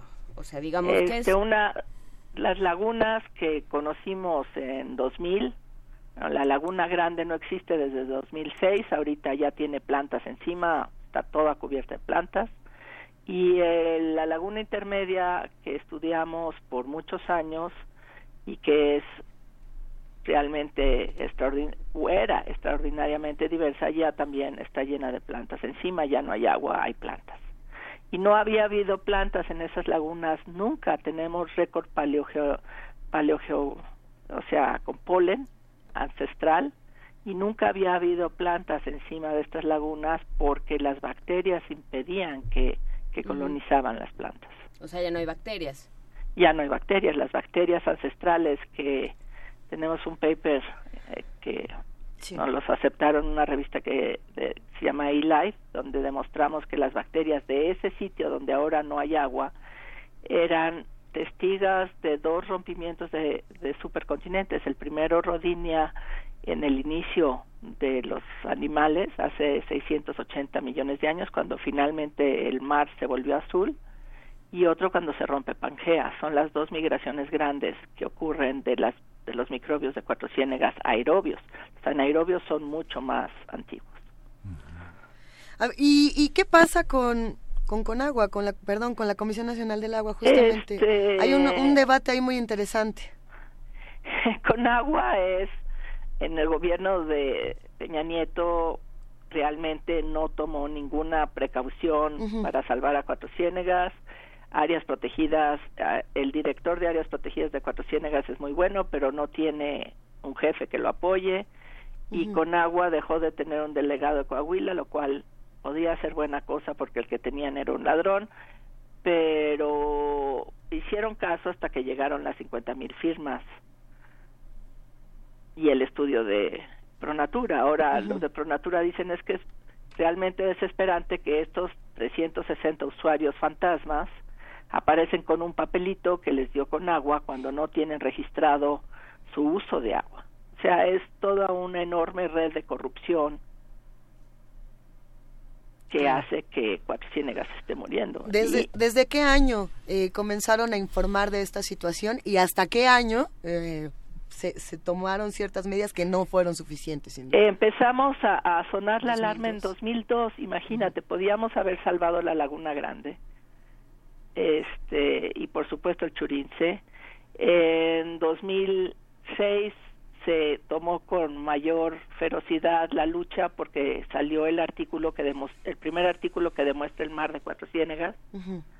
y el gobierno de Felipe Calderón trató de hacer cosas, pero como siempre ocurre, eh, una cosa es lo que dice el jefe y otra cosa es lo que hacen los del medio, que se robaron una fortuna que asignó el Congreso de la Unión. Hicieron un sistema de tuberías mal planeado, uh-huh. mal diseñado, y este y resultó peor el remedio que la enfermedad. Entonces, llevamos desde dos mil dos para acá, son dieciséis años de lucha para tratar de salvar al Churince, que es el lugar más frágil porque está un poquito más alto. Está un poco más alto porque es una plancha de arena del Jurásico, de polvo de caracol del Jurásico que uh-huh. levantó la montaña, como que la, la pisó y está por eso un poco levantada. Entonces, sí, el canario de la mina, que era el Churince, ya murió. Eso quiere decir que la Becerra, que es el manantial principal, y luego Río Mezquites, y luego todas las otras pozas van a tener el mismo destino. Y Cuatro Ciénegas es tal vez el sitio más diverso del planeta y el único hasta ahora que sabemos que guardó la memoria del pasado. Los linajes ancestrales que evolucionaron y sobrevivieron solamente en cuatrocientos. A ver, eh, ahí se queda todo, hay lo, las soluciones que se proponen son son peores que las... Que, que, que sí, no, las bueno, no hagan canales, por favor. Este, Cuatro Ciénegas tiene un enorme potencial biotecnológico. Este, estas bacterias han sobrevivido por cientos de millones de años, literalmente comiéndose a todo aquel que no es miembro de su comunidad. Uh-huh. Hay cientos o miles de antibióticos nuevos que está la Universidad de Nuevo León está desarrollando un programa muy interesante sobre eso. Este, hay bacterias que eliminan células cancerosas de manera selectiva. Este, hay bacterias que se comen el famosísimo Roundup, el glifosato, y lo convierten en fósforo para las plantas. Hay un potencial gigantesco y los niños del bachillerato de Cuatro Ciénegas lo están desarrollando, son los bioprospectores que están encontrando estas soluciones, pero si se va el agua, se va el potencial. Lo que hay que hacer es cerrar todos los canales que salen fuera. El gobierno de Coahuila está de acuerdo en hacerlo. Conagua tiene que mover, pues, que dos deditos para firmar uh-huh. algo que diga que se les va a dar pozos a las gentes de San Buenaventura, Nadadores y Sacramento en lugar del derecho de agua por medio del canal, cerrar todos esos canales y dejar asignado solamente el agua a los usuarios reales por medio de los tubos que ya puso Conagua. Esa es la solución. Esa es la solución. Y por otro lado, ¿cuál es el trabajo de los investigadores a partir de eso? Eh, ¿Qué se necesita? Que haya eh, grupos de investigación constantes en, en esta zona, que se vayan todos, que eh, surja un nuevo marco normativo. ¿Qué, qué se necesita? No, yo creo que la investigación es lo que ha hecho que este lugar sea importante. Justo. Y uh-huh. que esté en un reflector. Es lo que nos ha permitido saber lo que se está perdiendo y tal vez si se hacen las políticas correctas podemos ver si... Si el Churince, cual fénix, renace a partir de la montaña, si estas bacterias se guardaron en el acuífero profundo que tiene magma en su panza, Este, esa es la razón de Cuatro Ciénegas, que uh-huh. la falla tectónica de este San Marcos y Pinos está activa, tiene tiene magma, pero como nada más mueve sedimento marino suave, no hay temblores, pero esa es la fuerza que mantiene a Cuatro Ciénegas, y tal vez las bacterias están ahorita viviendo del magma en lugar del sol, mm. pero no sabemos. Este, esperemos que geofísicos entren en, en acción, que estudien de cuál es la dinámica de, del acuífero de Cuatro Ciénegas, pero sobre todo esperamos que las autoridades que vienen con agua nueva de la uh-huh. Cuarta Transformación, realmente sea la Cuarta Transformación y cierre esos canales. Cuesta solamente cinco millones de pesos cerrarlos. Nada, en cuanto a presupuesto federal. cinco millones de pesos para cerrarlos. Eh, después de eso, pensar en cómo proteger esta región. Me, lo, lo pregunto porque está el ecoturismo, pero también está eh, el otro turismo que siempre está interesado. Muchos inversionistas por ahí eh, aparecieron en las noticias diciendo, y si yo pongo tantita lana y pongo por aquí un paraíso para jubilados, ¿qué pasaría? Eh, bueno. ¿cómo, ¿Cómo ves estas noticias, Valeria? No, el ecoturismo ha sido fantástico porque los mismos de Cuatro Ciénegas que ponen un hotel no quieren que se vaya el agua. Entonces, ahorita la economía de Cuatro Ciénegas depende mucho más del turismo sustentable que de la agricultura. La, la agricultura en realidad no es el, el potencial de Cuatro Ciénegas, es un agua salada, este, la alfalfa que están creciendo es de pésima calidad. Simplemente lo hacen porque no saben hacer otra cosa. Ellos estarían encantados de que les compren sus tierras y que dejen de cultivar. Ya tienen setenta años. Son viejos ejidatarios este, que quisieran hacer otra cosa. Entonces, eh, sí, el dinero podría mover las cosas siempre y cuando no pongan diez mil cuartos, porque entonces, ¿de dónde va a sacar el agua para la regadera el turista? Debe de haber un balance, deben de haber este, un turismo más caro, limitado, este, como en Galápagos. En Galápagos solamente pueden bajar dieciocho gentes junto con su guía. Es que es interesante eh, lo, lo que se plantea, Valeria, porque sí, a ver, hoteles, eh, digamos, de primera, donde nada más vayan unas veinte, veinticinco personas, treinta cuando más. Eh, esto es muy caro. Y, y también es promueve que, otro tipo de cosas, sin pero, embargo... Pero o sea, más caro es perder a unos uh-huh. organismos que llevan ahí desde... Tú puedes plantear un hotel como puedes plantear un museo. Como sí, no, queremos un museo y queremos una estación de campo. Eso sería fantástico, porque lo que queremos es que la gente se quede en Monclova, venga a visitar Cuatro Ciénegas, les expliquemos por qué ahí está, este, el, el, es el sitio del origen. Uh-huh. No sabemos si del origen de la vida, pero sí se guardó el origen de la diversidad. Y está perdiéndose por, por tonterías, por claro. una alfalfa llena de hierbas que se vende a muy bajo precio. Entonces, los locales ya tienen dieciséis hoteles buenos, de seiscientos a mil pesos el cuarto, donde nos quedamos nosotros.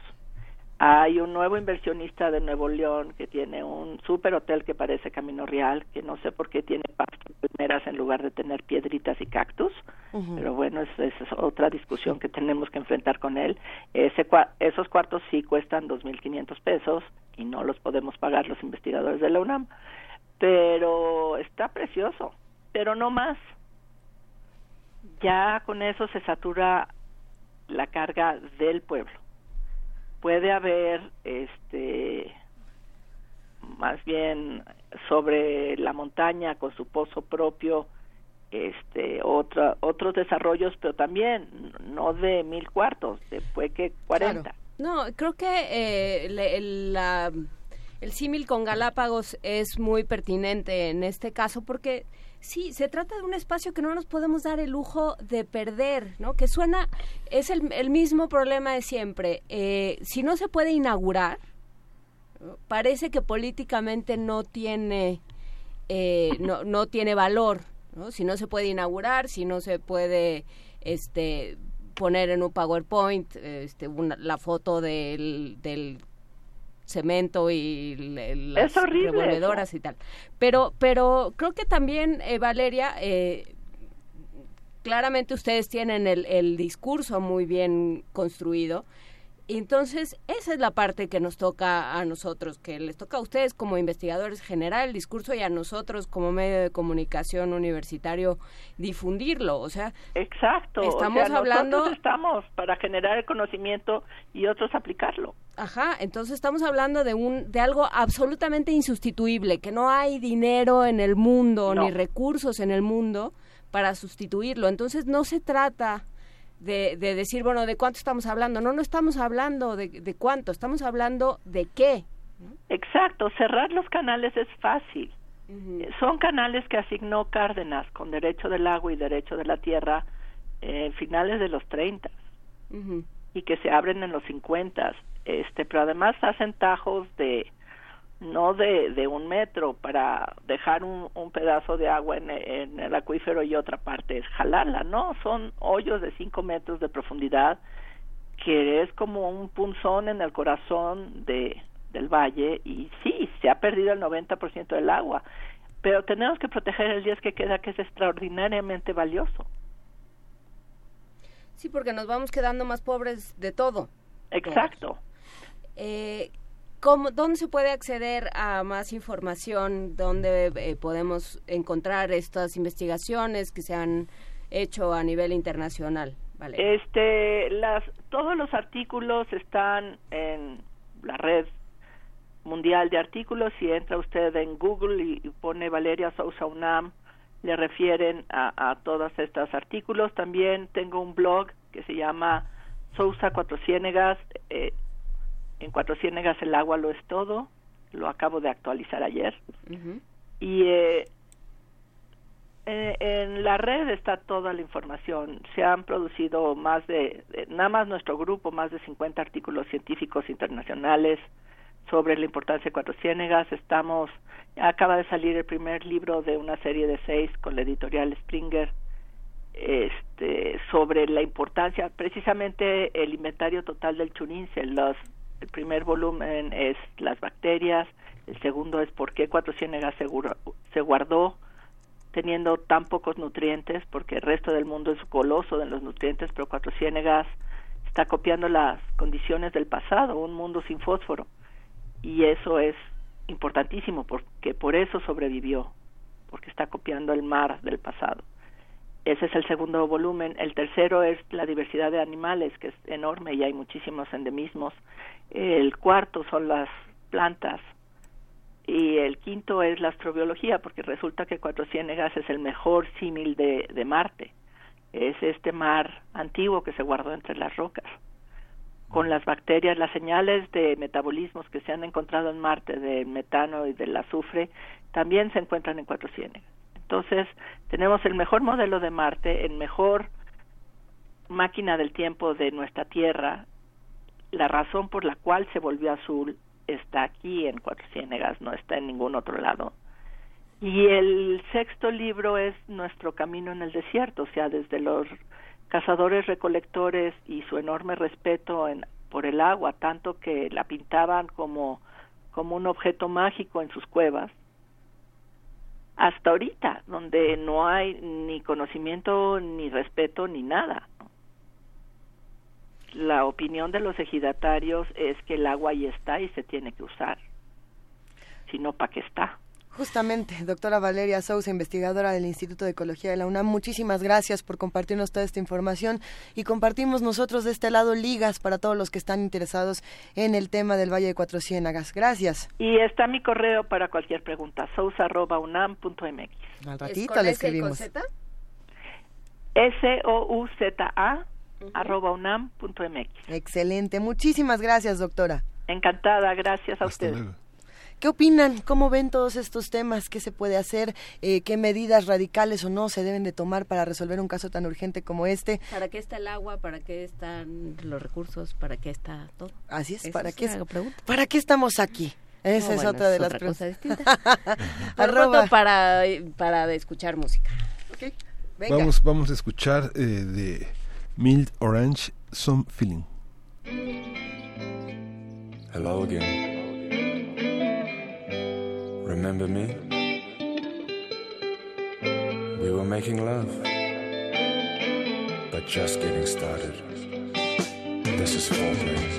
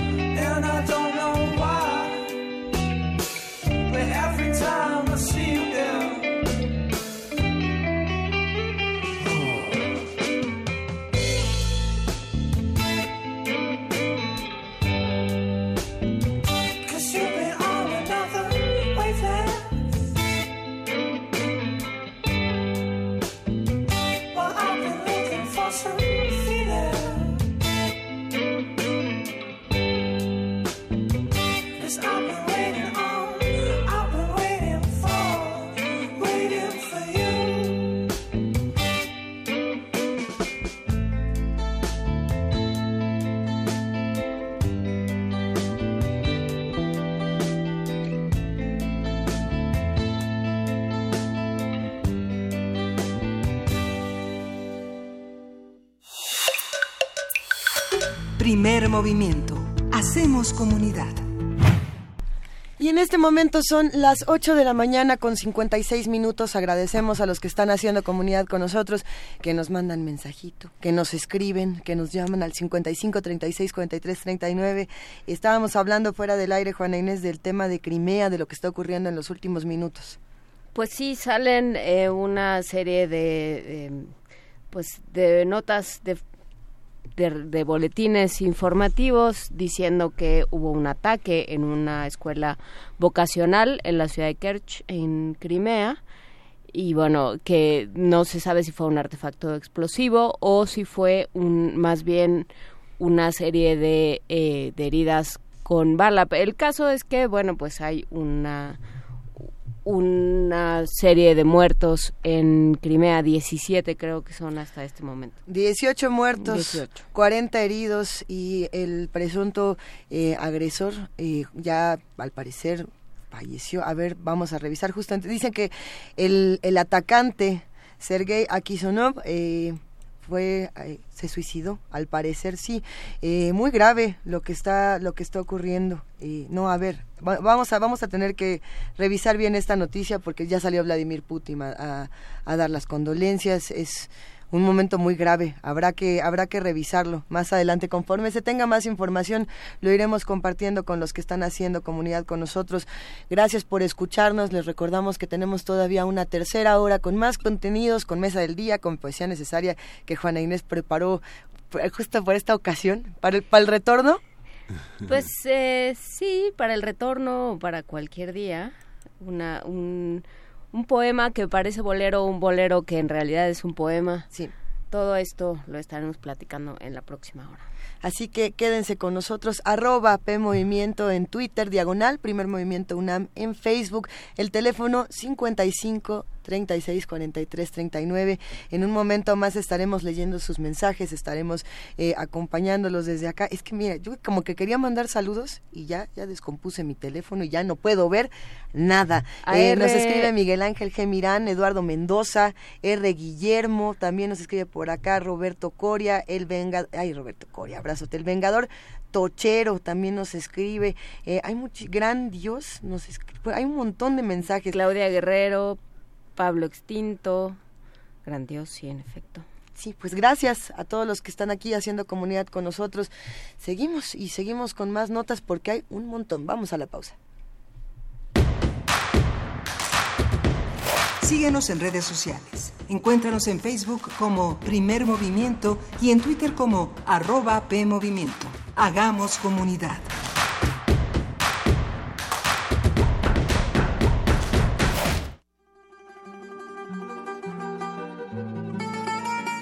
De Alcorcón a los Balcanes. De Cabo Verde a la India. Se parte de este viaje por la música del mundo. Mundofonías. Una expedición de Araceli Tzigane y Juan Antonio Vázquez. Sábados a las dieciocho horas por el noventa y seis punto uno de F M. Radio UNAM, experiencia sonora.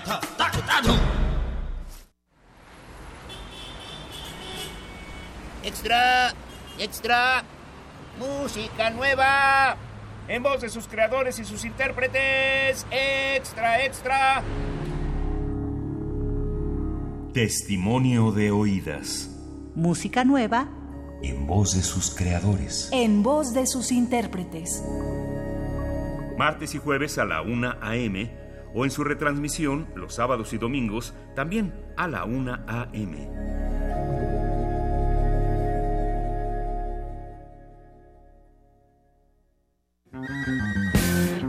El Museo Universitario del Chopo te invita a escuchar música de varios horizontes culturales de Centroamérica y México en Estruendo Multilingüe, quinto Festival Internacional de Música Contemporánea en diversas lenguas. Participan de Honduras, Aurelio Martínez, uno de los más destacados exponentes de la música garífuna. De Hidalgo, Colectivo Menda, con una fusión de rap, cumbia, trap y hip hop en otomí. De Chiapas, Icalajau, con heavy metal en tzeltal. Y de Michoacán, Eleven Project, con una mezcla de jazz, blues, balkan y ska en purépecha. Las bandas estarán acompañadas por Garífuna Collective, Lengua Alerta, El Cuervo de Pou y Ampersand. Del dieciocho al veintiuno de octubre, en el Museo Universitario del Chopo, Doctor Enrique González Martínez, número diez, en Santa María la Ribera. Consulta la programación en doble u doble u doble u punto chopo punto unam punto eme equis. Laila, soy Luis. ¿Ya pediste permiso para el sábado? Sí, sí, cuenta conmigo. Carlos, soy Luis.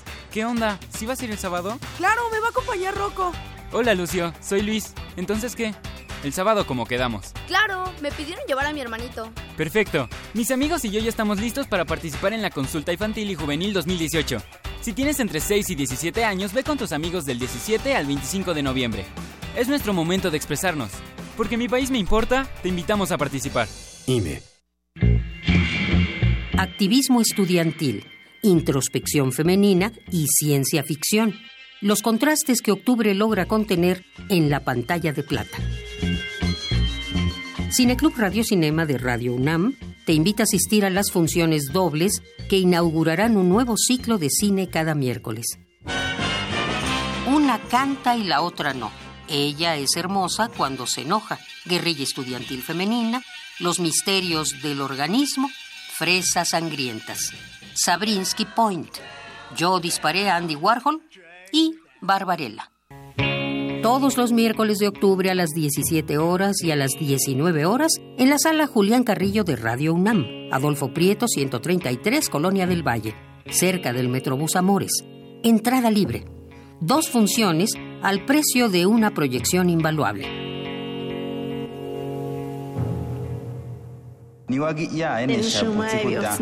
Calme Cali, un espacio intercultural donde las lenguas indígenas resuenan en la voz de sus hablantes.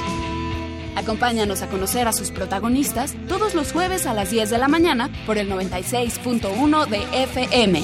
O escucha la retransmisión los domingos a las tres treinta de la tarde. Y si te perdiste algún programa, búscanos en radio podcast punto unam punto m x. Radio UNAM, experiencia sonora.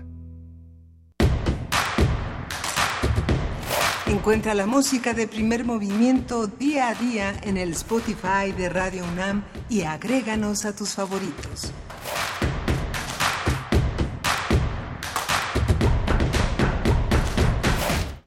Son las nueve cero cuatro de la mañana de este miércoles diecisiete de octubre y seguimos aquí en la tercera hora de Primer Movimiento.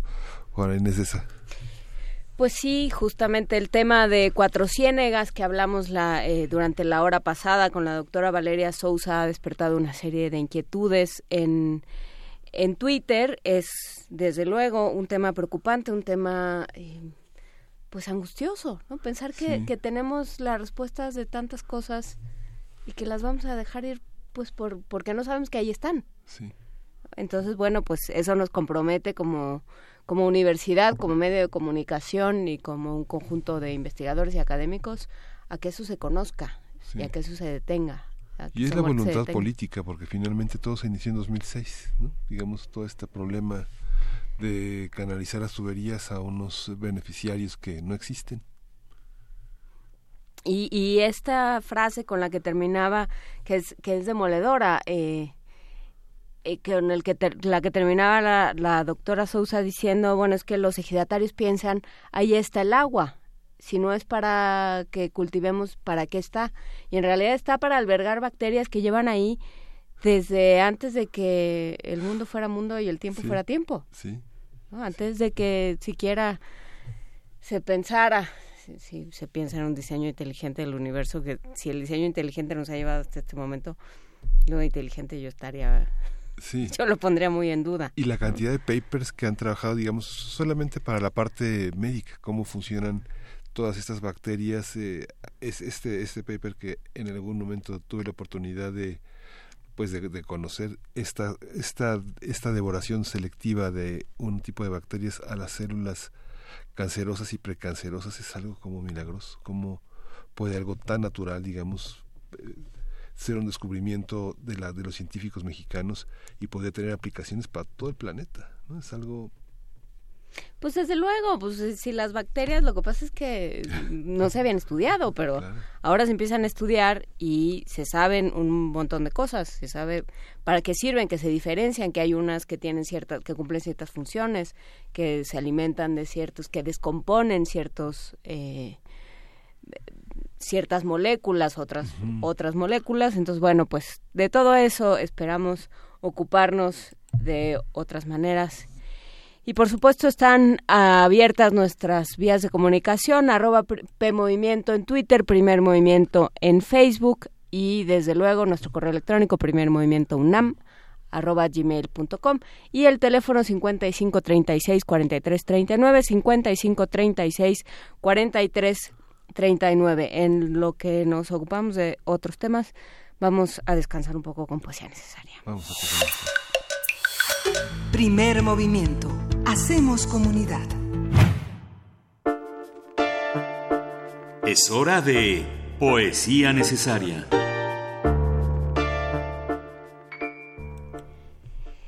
Pues justamente desde el principio del programa hemos estado hablando de boleros que son poemas, poemas que parecen boleros y eh, hablando con Pável, que todo lo sabe, eh, hablando del bolero este que se llama Ella, no confundir con el, la Ella de José Alfredo Jiménez, eh, con este bolero nos decía que la música es de Domingo Casanova, que era un eh, el conductor de una calandria de estos... Eh, ¿Es calandria el nombre? Calanche, sí, calanche, son, porque son es, es un ter- término muy específico, ¿no? Sí, de calandria.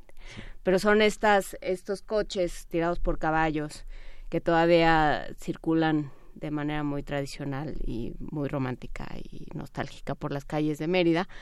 Un chofer de Calandria llamado Domingo Casanova un día se encontró un libro de poesía con un texto de Osvaldo Basil, del dominicano Osvaldo Basil, y le puso música y terminó llamándose Ella. Y el poema es de un italiano, de Daniel Cundari, que nació en mil novecientos ochenta y tres, y lo que llama la atención es que no importa en qué siglo, pero los temas de la poesía siguen siendo más o menos los mismos. No importa en qué siglo ni en qué continente, los temas de la poesía son más o menos los mismos. Daniel Cundari dice: en un momento me iré, pero antes de que me vaya, empezamos.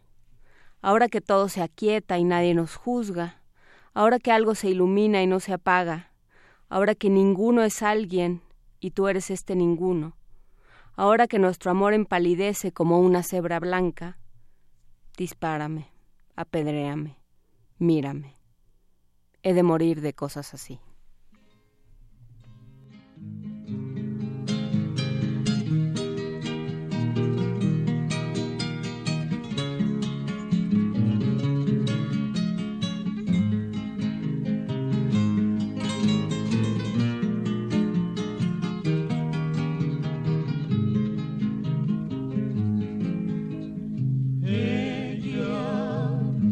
Que hubiera amado tanto, la que hechizó de música mi alma, me pide con ternura que lo olvide,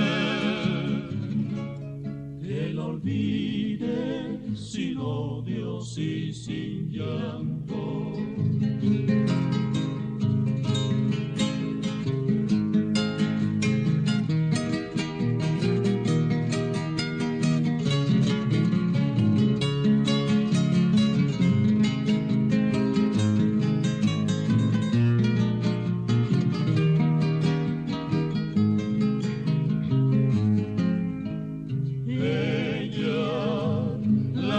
Amado tanto, la que hechizó de música mi alma, me pide con ternura que lo olvide, que lo olvide sin odios y sin llantos.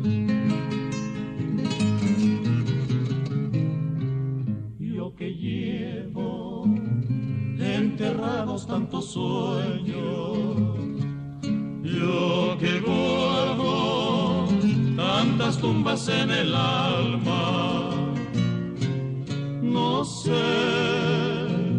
por qué sollozo y tiemblo al cavar una más en mis entrañas.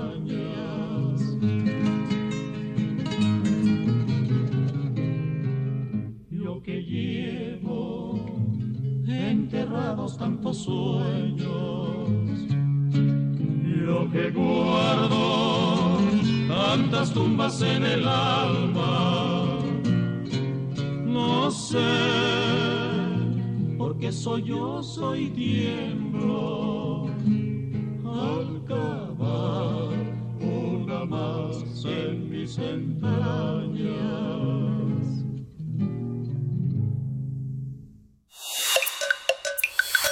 Primer movimiento. Hacemos comunidad. La mesa del día. El Consejo Nacional de Evaluación de la Política de Desarrollo Social, Coneval, realiza la medición de la pobreza en México basada en una metodología de investigación, análisis y consulta que toma en cuenta los siguientes indicadores: ingreso corriente per cápita, rezago educativo promedio en el hogar, acceso a los servicios de salud, acceso a la seguridad social, calidad y espacios de la vivienda, acceso a los servicios básicos en la vivienda, acceso a la alimentación y grado de cohesión social. De acuerdo con su portal, esta medición de la pobreza se enriquece con la óptica de los derechos sociales y el análisis del contexto territorial. Los datos del Coneval indican que en dos mil dieciséis, cuarenta y tres punto seis por ciento de la población se encontraba en pobreza, esto es cincuenta y tres punto cuatro millones de personas, mientras que siete punto seis por ciento de la población, es decir, nueve punto cuatro millones de personas, se encuentran en condición de pobreza extrema. Vamos a conversar sobre las mediciones de pobreza, cómo se han hecho, qué ha cambiado y por qué es importante establecer parámetros.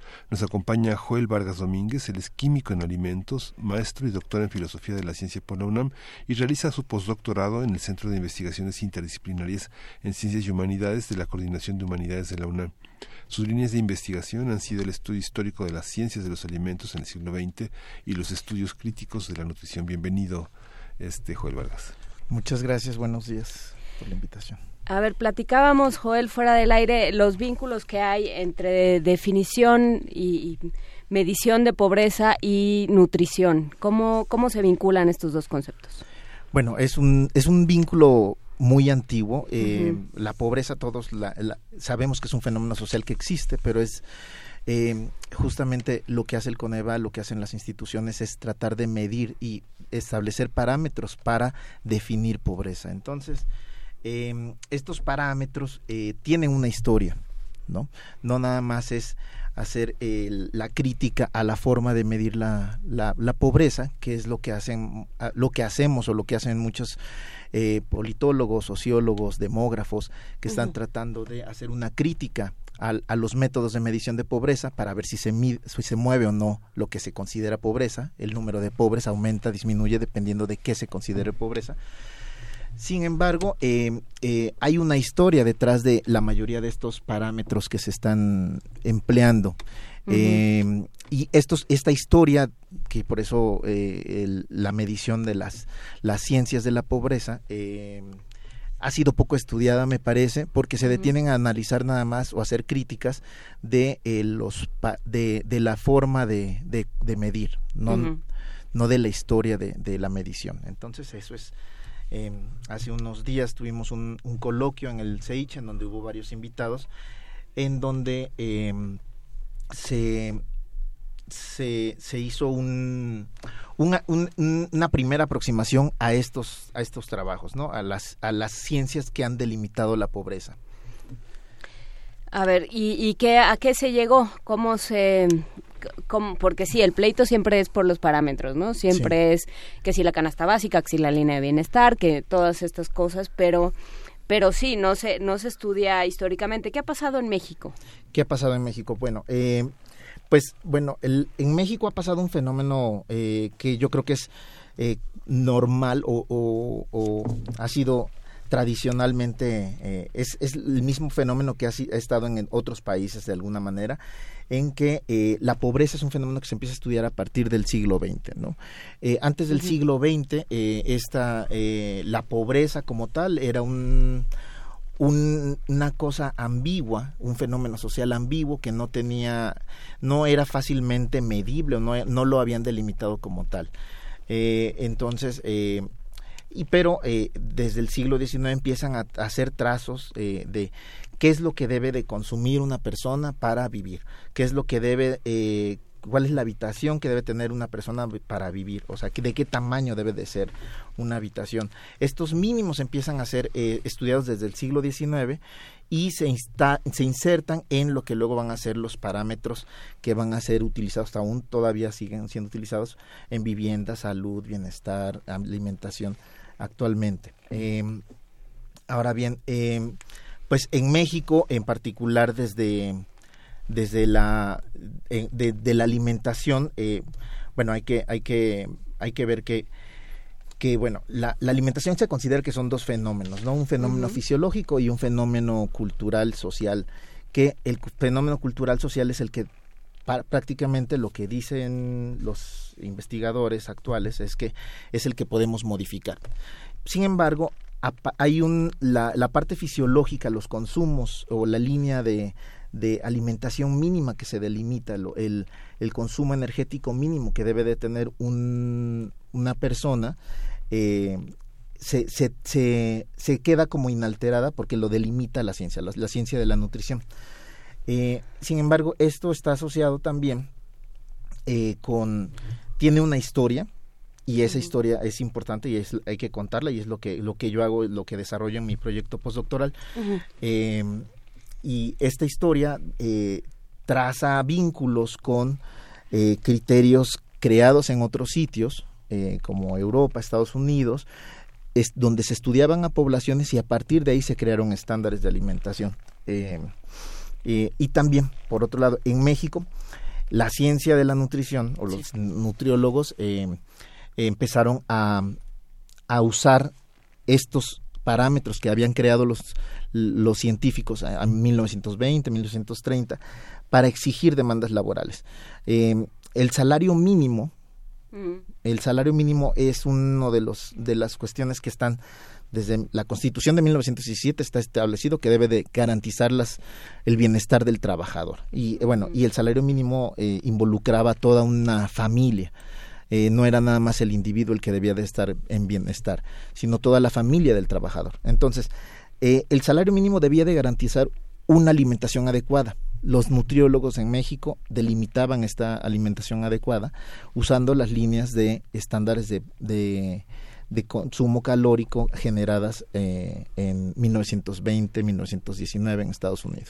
O sea, la dieta mesoamericana, que, cubri- que cubría bastante bien las necesidades alimenticias, uh-huh. se dejó. Eh, hay unos proyectos muy importantes. Eh, bueno, desde el siglo diecinueve podemos pensar que eh, la ciencia de los alimentos o el estudio de los alimentos empieza a ser estudiado desde la ciencia. Eh, en términos eh, químicos, por ejemplo, se empiezan a pensar en proteínas, carbohidratos, lípidos, y esta, esta ciencia de los alimentos, esta forma de analizar los alimentos se desarrolla en, en Alemania, y pues qué es lo que se consume en Alemania. Donde no hay mucho maíz, digamos. No hay mucho maíz, pero se consume mucha carne, hay mucho consumo de leche, entonces eso se empieza a considerar eh, el consumo normal, ¿no? El consumo... Eh, eh, la dieta normal. Esta dieta normal eh, se, son, se hace en grandes centros de investigación en Alemania, se estudia el metabolismo, se hacen eh, investigaciones sobre el metabolismo de los animales, de las personas. Y en se, Alemania. En con Alemania. Ese clima. En Alemania con ese clima, el clima no, no importa tanto, pero no importa tanto así en cuanto a temperaturas, ¿no? Pero... pero van los científicos eh, estadounidenses eh, a, a estudiar Alemania y regresan a Estados Unidos y empiezan a repetir los estudios sobre alimentación para delimitar eh, y el metabolismo basal. El metabolismo basal es importante. El metabolismo basal es la idea de que tenemos un consumo energético uh-huh. eh, mínimo que todos los cuerpos eh, gastan energía. Uh-huh. Es, el cuerpo se empieza a considerar un motor eh, y este consumo mínimo es eh, está creado eh, eh, en, pensando que las funciones del cuerpo van a ser unas funciones mínimas. El metabolismo basal es este gasto mínimo que te, debemos garantizar para f- meter las funciones del organismo. El que uno ocupa, lo que uno ocupa en palpitar, digamos. En palpitar, en que haga la digestión, en que, en que esté totalmente quieto. Uh-huh. A partir del metabolismo basal, que se supone que tienen condiciones de laboratorio muy... muy muy muy claras, eh, en, esto es a, a finales del siglo diecinueve, principios del veinte en Estados Unidos, eh, se, se empieza a construir eh, eh, eh, la idea de que hay un cuerpo estándar, un cuerpo normal. ¿Cómo hacen este cuerpo normal o cómo se hacen estas, estos estándares de metabolismo basal? Eh, el, el investigador que hace todo esto es Francis Gano Benedict en Estados Unidos y... Eh, Y, y crea, eh, recluta estudiantes, recluta gente de, de donde está trabajando eh, para, eh, para delimitar esta normalidad. Eh, esta normalidad resulta que es la de los estudiantes de Harvard. Eh, eh, eh, bueno, eh, también eh, gente que está en los hospitales en, en Boston, gente uh-huh. que está en los hospitales en Nueva York, pero son cuerpos eh, pues de... Eh, de Estados Unidos, de la costa este, de un, una forma distinta. Cuando empiezan a estudiar a otros grupos poblacionales, por ejemplo, un grupo de chicas, eh, de estudiantes chinas que estaban estudiando en Harvard, se dan cuenta de que el metabolismo que ellos habían predicho, no le, no, ellas no encajaban en eso. Entonces dicen, ah, bueno, a lo mejor eh, se piensa que hay un efecto de, no se sabe si ellos consideran que racial, bueno, lo racial eh, eh, es un problema porque, bueno, sabemos que no hay bases biológicas para, para, determ- para la, la raza, pero ellos en ese momento sí están creyendo que, que con el metabolismo ellos pueden delimitar quiénes tienen una, quiénes son de una raza distinta a la otra y cómo enfrentarse al, a la mezcla racial, ¿no? Uh-huh. Entonces ellos empiezan a hacer campañas de estudio del metabolismo a, eh, en otros sitios, vienen a México, eh, estudian a los mayas en Yucatán, eh, es, se estudia también el metabolismo de los indígenas otomís en, en el Valle del Mezquital en los treintas. Eh, y también los mexicanos estamos estudiando a los pobres para delimitar cuál es el metabolismo de los mexicanos y se, siempre estamos en, en comparación con el cuerpo normal que había sido delimitado en Harvard, o sea, nunca vamos a estar igual. La pobreza, con todo y que no ha tenido, ha tenido una definición problemática, digamos, está muy claramente definida en la literatura, ¿no? Digamos, desde Shakespeare hasta Cervantes sabemos quiénes eran los pobres y cómo estaban definidos por los narradores. La pobreza más cercana a la que vivimos hoy está, no sé, Flaherty en Irlanda, este Dickens en Inglaterra, uh-huh. Balzac y Flaubert en Francia, este Dublin en Alemania. Digamos, tenemos una claridad. Sobre todo la pobreza afecta a la condición humana, ¿no? Digamos, la capacidad de devastarse unos a otros en aras de la sobrevivencia es lo que rompe los marcos de la, de la ética. ¿Hay, un, ¿Hay algún marco ético que permita pensar que la pobreza nos hace de alguna manera a unos y a otros, nos distingue? ¿O solamente el ingreso per cápita o una sala grande o la sala de jugar billar o algo así?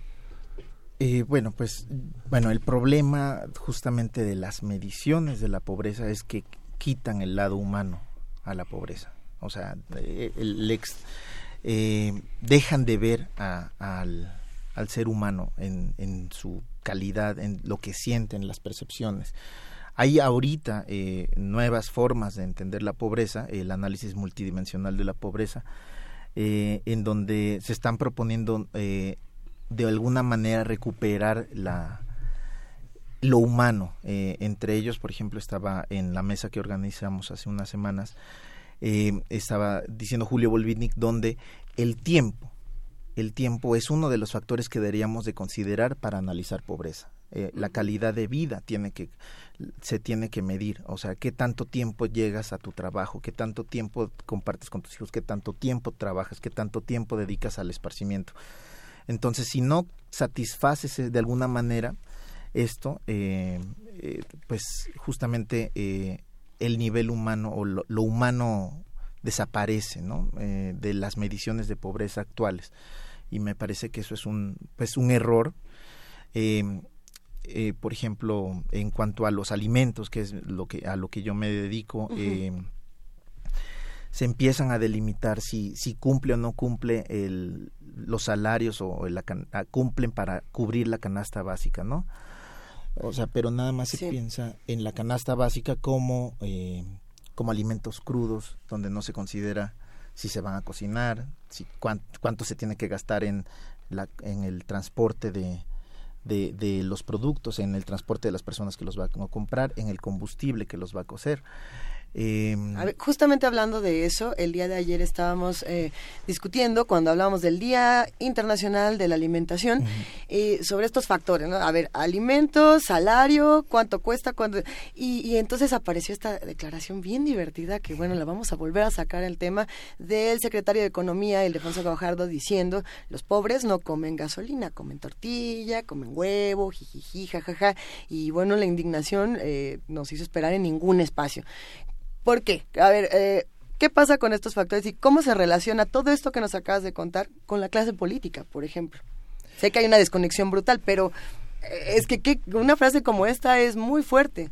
Pues bueno, es justamente desconocer, bueno, eh, pues yo no sé, desconocer totalmente el, la realidad de cómo funciona el mundo, o sea, porque no puedes decir que, que el, el precio de la gasolina está relacionado con el precio del transporte de los alimentos de un lugar, sitio a sí, otro. Si la comida se mueve, los salarios tendrían que moverse, por ejemplo, con relación al, al movimiento de la gasolina. Eh, yo no sé si en relación al movimiento de la gasolina, uh-huh. pero sí debería de garantizar un salario, eh, pues es constitucional, el salario debe, debe de garantizar la, el bienestar del trabajador. Entonces, si el bienestar del trabajador lo pensamos que debe de eh, incluir alimentos, vivienda, eh, salud, educación, esparcimiento, entonces un salario mínimo evidentemente no alcanza para, para esto, para garantizar esto. Entonces esto es eh, y justamente esto, de ahí vienen estos números tan escandalosos que tenemos actualmente de un cuarenta y tres por ciento de pobreza, que es lo que dice Coneval, me parece. Uh-huh. Eh, en el momento en el que cruzamos eh, esta información con, por ejemplo, eh, datos de salud, hay, hay cosas muy interesantes, ¿no? Alimentación y salud. ¿Qué pasa con pobreza, alimentación y obesidad en nuestro país? Que son, eh, creo, tres factores muy interesantes de, de estudiar.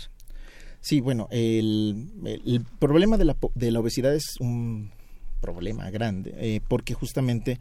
Eh, Ha habido unos cambios eh, epidemiológicos muy importantes y de comportamiento en cuanto a que cada vez somos más sedentarios y también cada vez tenemos acceso a alimentos ultraprocesados con una alta densidad calórica. Que son los más baratos, además. Y son los más baratos, exactamente. El precio de estos alimentos es muy bajo, entonces es a lo que tiene acceso la población eh, más necesitada, con muy bajos recursos, es lo único que pueden comprar.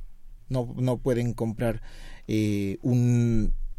Una, una alimentación basada en alimentos orgánicos o como o de comercio justo. ¿Por qué? Porque es más cara. Hay un, un, un costo más elevado. Eh, entonces, la gente cons, consume estos alimentos calóricos, tiene menos actividad y, y pues claro, se empieza a aumentar el peso. Ahora bien, definir la obesidad también es un problema porque eh, se utilizan unos parámetros como el índice de masa corporal que... que ha sido muy criticado, de sí. hecho eh, ha sido muy criticado porque lo que te está diciendo es una masa, no necesariamente te está diciendo eh, la grasa corporal. Entonces hay otras formas de medir la obesidad que deberían de ser por lo menos eh, analizadas para, para delimitar obesidad de una manera diferente, porque hay gente que entra en las categorías de obesidad o entra en las categorías de sobrepeso y no necesariamente está enferma. El, el estudio de, de la alimentación, eh, el estudio histórico, bueno, de la, uh-huh. ¿cómo se relaciona justamente con esto, con la salud? No solamente obesidad, tenemos diabetes, tenemos otros padecimientos que sí eh, se relacionan directamente uh-huh. con la alimentación de las poblaciones. Bueno, eh, bueno, por ejemplo, justamente la nutrición en México surge estudiando eh, desórdenes metabólicos y desórdenes eh, de la... de la nutrición, del, del justamente de, de, de la alimentación relacionados, por ejemplo, con la obesidad. Están pensando en, a partir de mil novecientos treinta, mil novecientos cuarenta, eh, se estudia, que, se ve que la, la, la diabetes no es únicamente generada por un descontrol del, del páncreas, sino que hay otra obesidad, otra, otra diabetes ocasionada por, por cuestiones aliment, alimentarias. Sí, ¿no? sí, sí. Entonces, este, eh, la, la nutrición en los treinta tiene una característica que es bien importante res- destacar aquí, que es, eh, se pensaba en la nutrición como una nutrición social. ¿Y qué es esto? Que los desórdenes de la alimentación, los desórdenes eh, bioquímicos estaban influidos por las condiciones socioeconómicas de la población. Entonces, tenías que atacar, los nutriólogos atre- trataban de analizar eh, el aspecto socioeconómico de las poblaciones. Entonces, ellos sí consideraban que había un vínculo directo entre mala alimentación y pobreza, y mala alimentación y ingresos bajos. Eh, entonces, eh, a partir de los cincuenta hay un cambio. Eh, no es que se deje de estudiar esta relación, simplemente que hay un cambio en el énfasis eh, y se enfatizan más los desórdenes bioquímicos, el aspecto clínico de la mala alimentación. Y, y se empiezan a pensar en la en si está mal alimentado es porque le falta vitamina A. Entonces adicionemos con vitamina A a los alimentos. Si está mal alimentado es porque eh, le falta tal, el, tal porcentaje de proteínas en su dieta. Démosles leche. Pero justamente se deja de atacar el aspecto socioeconómico, la base socioeconómica de, de dónde están, por qué no están comiendo lo que deben de consumir. Que también pasa por intereses económicos, ¿no? Digamos, en el momento en el que cambias, eh, que, que sustituyes un tlacoyo por un pan de caja, ¿no? Con un jamón, eh, tal vez con un sándwich, con un jamón eh, de dudosa procedencia y un este y, y un, una rebanada de algo que es más un producto de Cantarel que un queso de verdad, y etcétera. En ese momento no solo pierdes en términos eh, nutricionales, me parece a mí, sino que estás eh, también probablemente perdiendo en términos de salud, que eso te va a redundar en otros gastos y te va a hacer más pobre. Sí, y, y bueno, y eso tiene que ver con, con las formas de entender la alimentación normal. Lo de lo del siglo diecinueve, se piensa que la alimentación adecuada es carne, leche, huevos. Uh-huh. Entonces hay unas políticas de Estado, y que no es que estén, hayan estado equivocadas, simplemente es lo que se consideraba no, verdadero en este momento, en los treinta, cuarenta, cincuenta, sesenta. Eh, y la alimentación de la población pobre, la alimentación indígena, que ahorita estamos recuperando como alimentación autóctona, tlacoyos, los productos de la milpa, empiezan a ser consider- se consideraron alimentación primitiva o alimentación inadecuada, que no, uh-huh. de, no satisfacía lo que considerábamos la alimentación normal, y claro, nunca la íbamos a considerar, nunca la íbamos a, uh-huh. a satisfacer. Uh-huh. Si pensamos que el, el origen de las proteínas debe ser animal, cuando nosotros tenemos consumo de alimentos con alta proteína, pero de origen vegetal. Entonces ahí hay eh, formas que son que han cambiado a lo largo del tiempo y, y seguimos manteniendo de alguna manera muy interiorizadas en nuestra forma de, nuestra relación con los alimentos. ¿Cómo se cambia esto desde políticas públicas? ¿Cómo se cambia esto desde políticas públicas? Eh, híjole, es bien difícil. Porque porque llegan a muchas, puedes llegar a una clínica y te dicen, no, ya no coma tortillas, ¿no? Porque justamente Ajá. está interiorizada esta idea de, eh, de las tortillas engordan y el pan integral no. Sí. Por ejemplo. Eh, pues justamente yo creo que, que, que los nutriólogos o los dietistas tienen que tener un papel importante eh, uh-huh. y que tendrían que tener una mayor eh, eh, estudio y, y pensar en, en el surgimiento de su disciplina como disciplina y, y los impactos que tienen en sus orientaciones que ellos dan, porque justamente lo que de repente no, no entendemos que lo que la nutrición dice son orientaciones, más no prescripciones de cómo debe de ser. Entonces, y cada caso es distinto, entonces sí tendríamos que ser muy cuidadosos al momento de...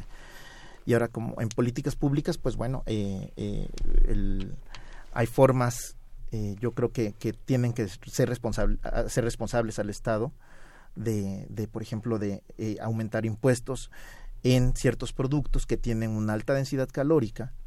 Ah, ¿como eso que se iba a hacer a los refrescos y nunca se hizo? Nunca se hizo, exactamente. Sí. Yo recuerdo que tuvimos la oportunidad de estudiar en el C C H, recuerdo los dos últimos años llenos de prácticas.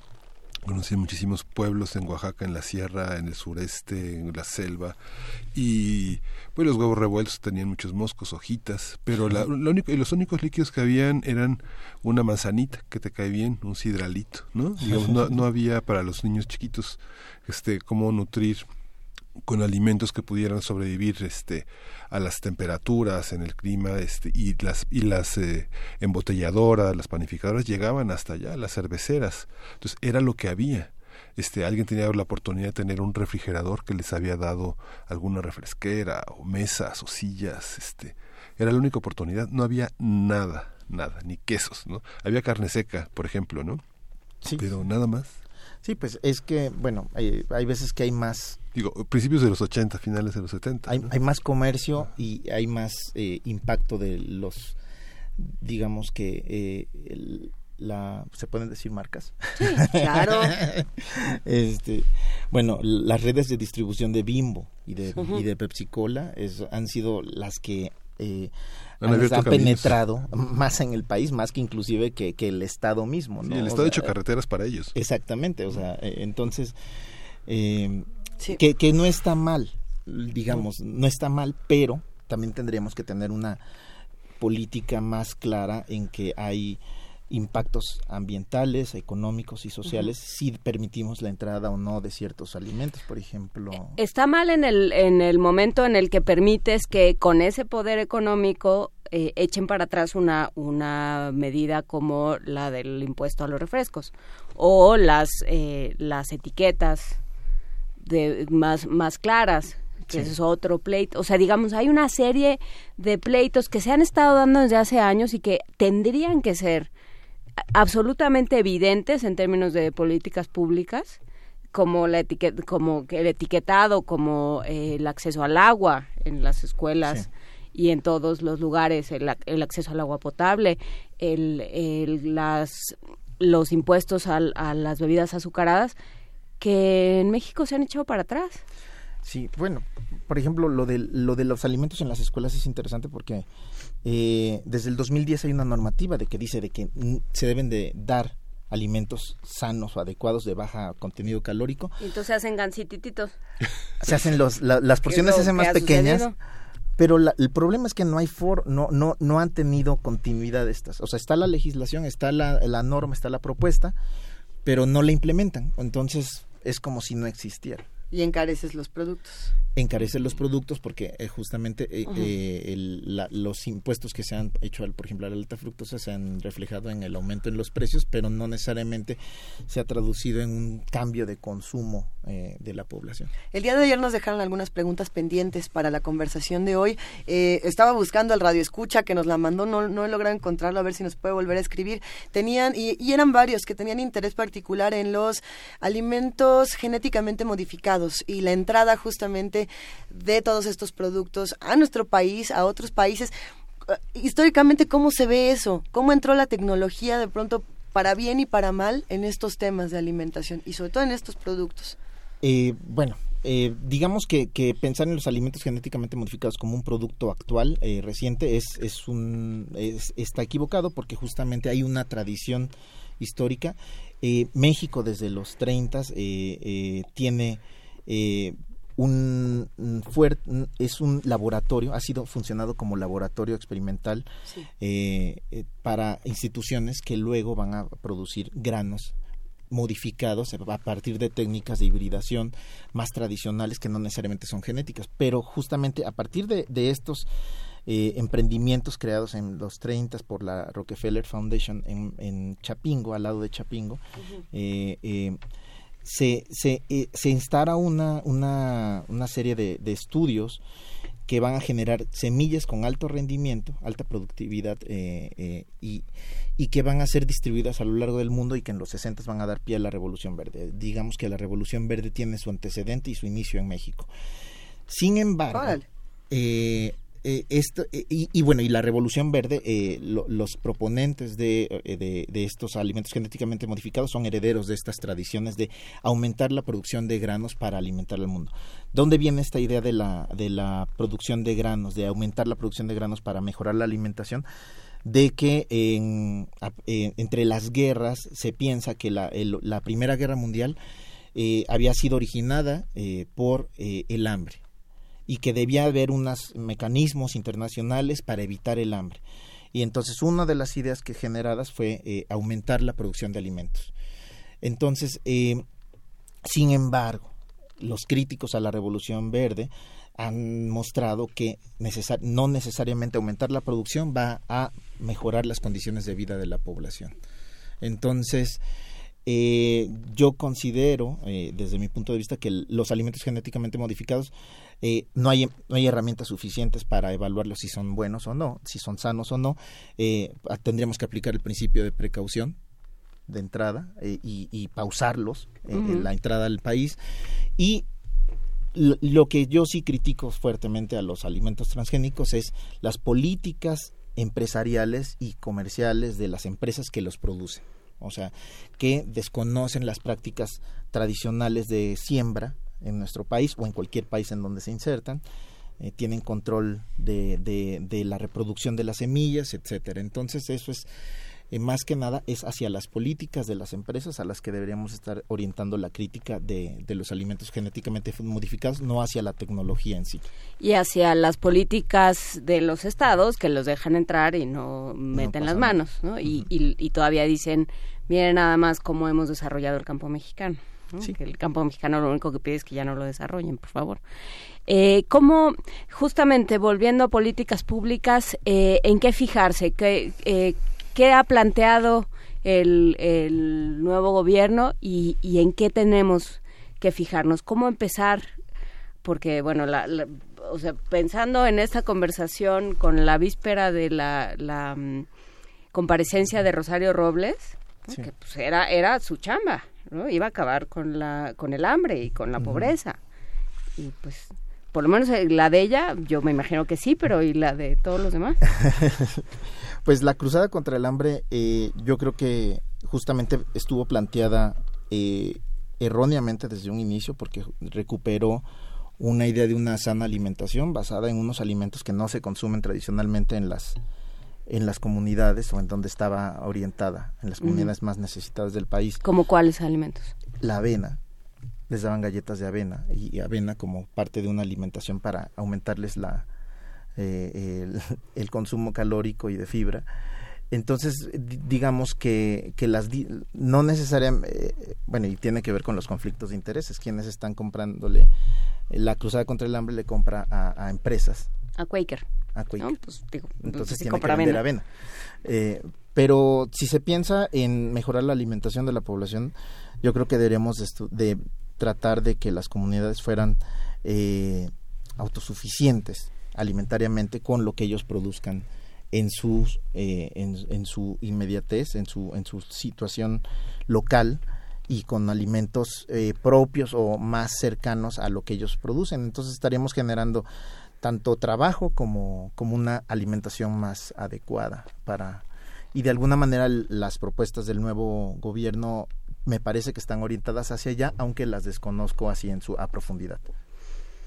Pues bueno, habrá habrá que ver, hay un trabajo de educación, hay un trabajo de desaprender muchas cosas, ¿no? ¿Qué, uh-huh. ¿Qué dirías que es lo que hay que desaprender en términos de nutrición y de pobreza?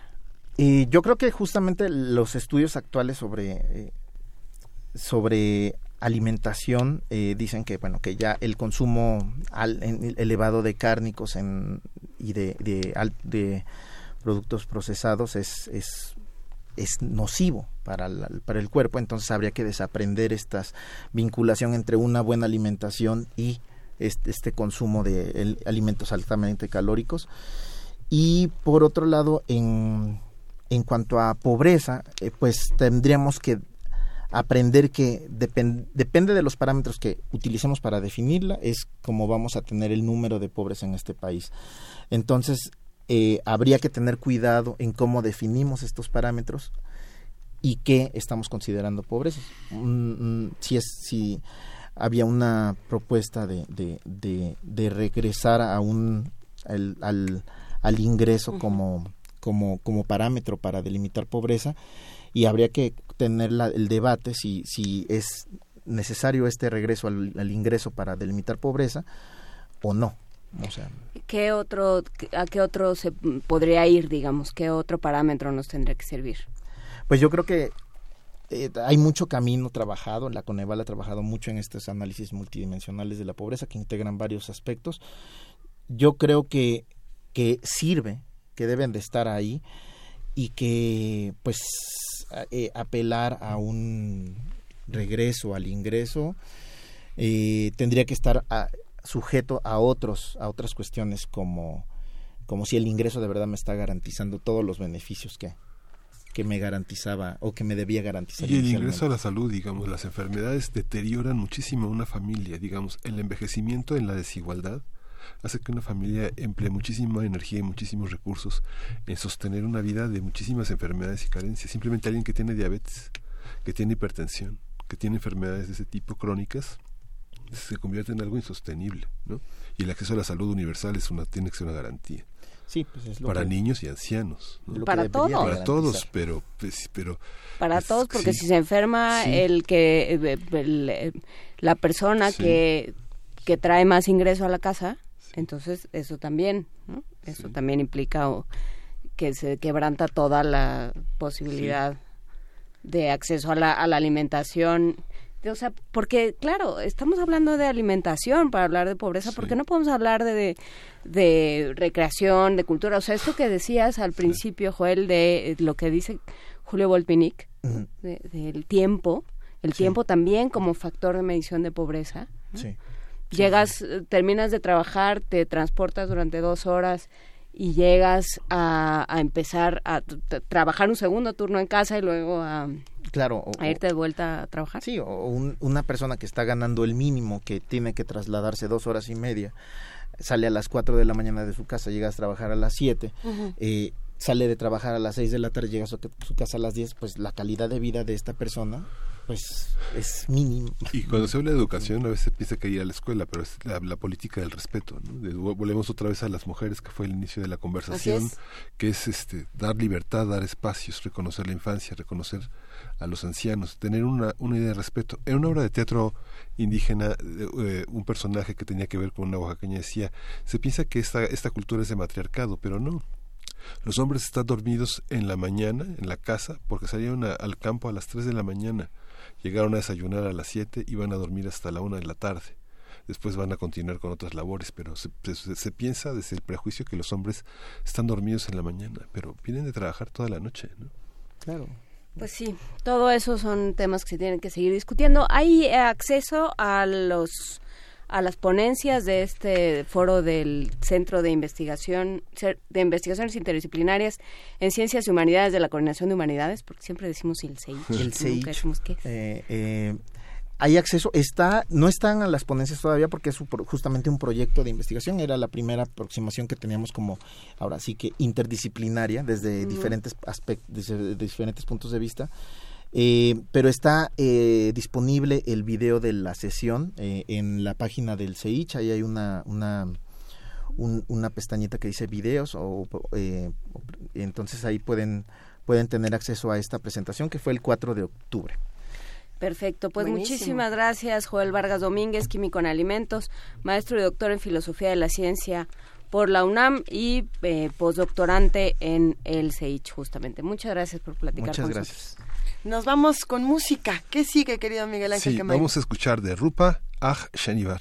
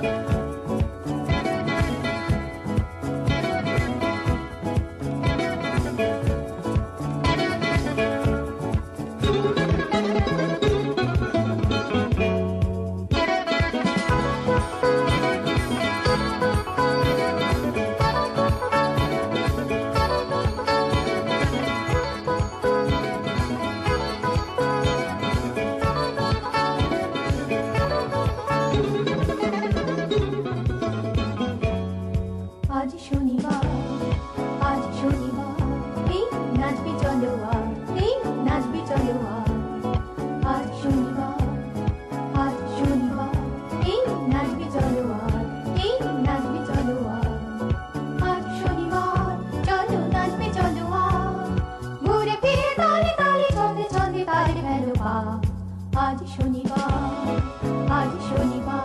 in Nazbi Toluar, in Nazbi Toluar.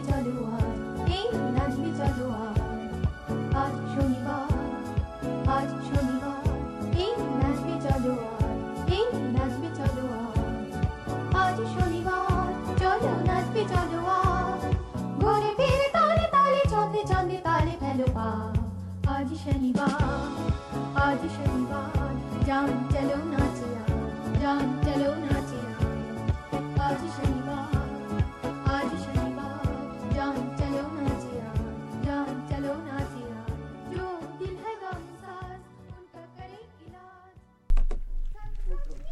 Y seguimos aquí en Primer Movimiento a las ocho de la mañana con cincuenta y cuatro minutos de este miércoles diecisiete de octubre. Y Miguel Ángel Quemain, tienes regalos. Sí, hay un, hay, hay, hay un, un paquete que vamos, dos paquetes que vamos a dar por teléfono. Uno es eh, un ya libro. ¡Ya lo que, abriste! Siempre hay que abrir los libros, siempre hay que abrirlos. A ver, siempre. ¿Qué es? Es un libro de Karen Villeda, es eh, una poeta tlaxcalteca que nació en mil novecientos ochenta y cinco, es narradora, es poeta y es ensayista, y publica eh, el libro que le dio, en, el libro en la Almadía que le dio el Premio Bellas Artes de Ensayo Literario en dos mil diecisiete, que es un, una serie de viajes que hizo eh, a través de Polonia, Hungría y la República Checa, y son microensayos literarios de estos países. Tiene Está cara de ser Almadía ese libro. Es de Almadía. Sí, sí es. Ah, y hay un libro que hizo Fernando Escalante Gonzalo que se llama Si persisten las molestias, noticias de algunos casos de ceguera ilustrada, que son una serie de problemas sobre la criminalidad que elaboran Mauricio Tenorio, Claudio Elomnis, María Cecilia, María Celia del Toro, Antonio Álvarez Prieto. Una serie de ensayos muy interesantes que publica Cal y Arena. Ese es el paquete, el paquete dos, es, es el, pa, el paquete uno, perdón, son el paquete uno por teléfono.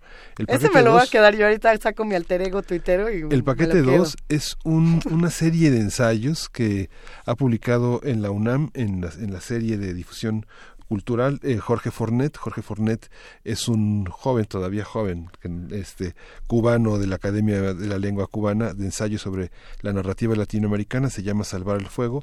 Eso. Y el otro libro es de El Ciudadano Digital, recordará la conversación que tuvimos con Ulrich Richter. Estuvo buena. Que, a, hablando sobre los fake news, es el paquete dos por teléfono. cincuenta y cinco, treinta y seis, cuarenta y tres, treinta y nueve. Y mientras nos llaman y se llevan estos paquetes, si es que, ah, pues que es por teléfono, para que uno no saque su, su alter Twitter, estamos escuchando, a ver...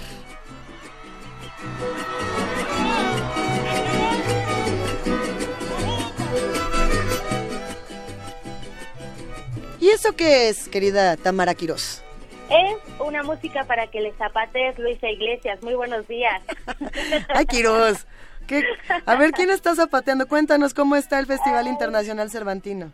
Pues muy bien, querida Luisa, Miguel Ángel, Juana Inés, muy buenos días. Buen Los día. Saludo con mucho gusto desde la capital cervantina.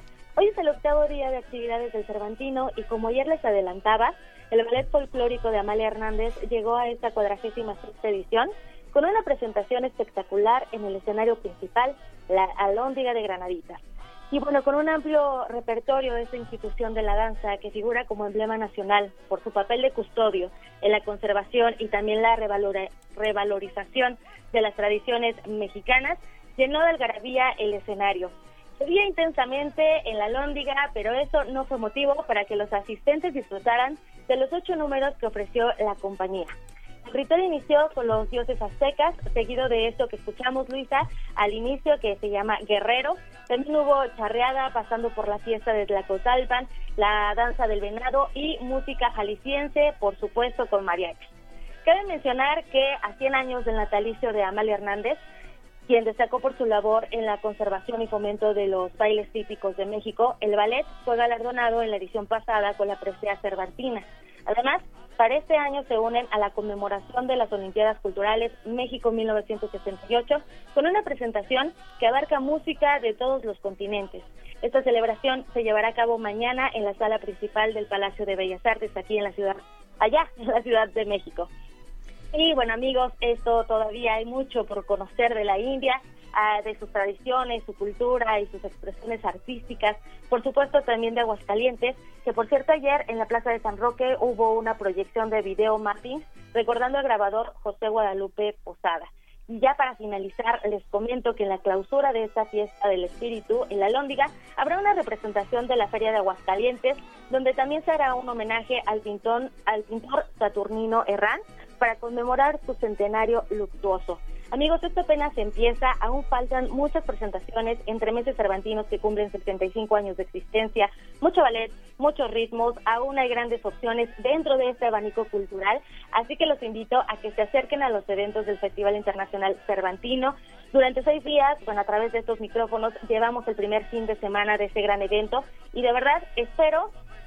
Espero que se hayan contagiado por el espíritu cervantino y no me resta más que agradecer a la producción de Primer Movimiento, claro, a ustedes, Miguel Ángel, Juana Inés y Luisa, por el espacio y también al auditorio por su atención.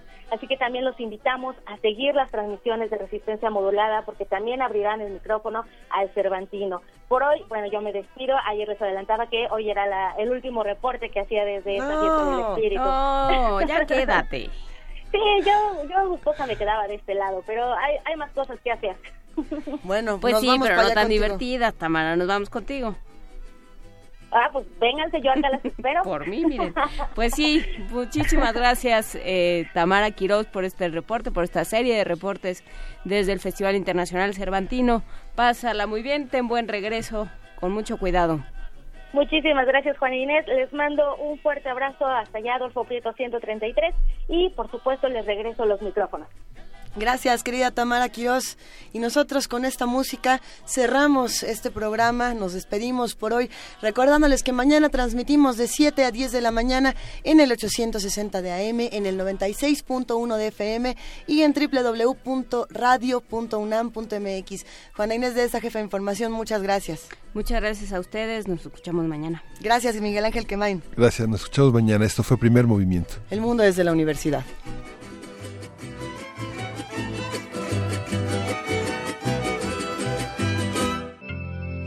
Radio UNAM presentó Primer Movimiento, El mundo desde la universidad.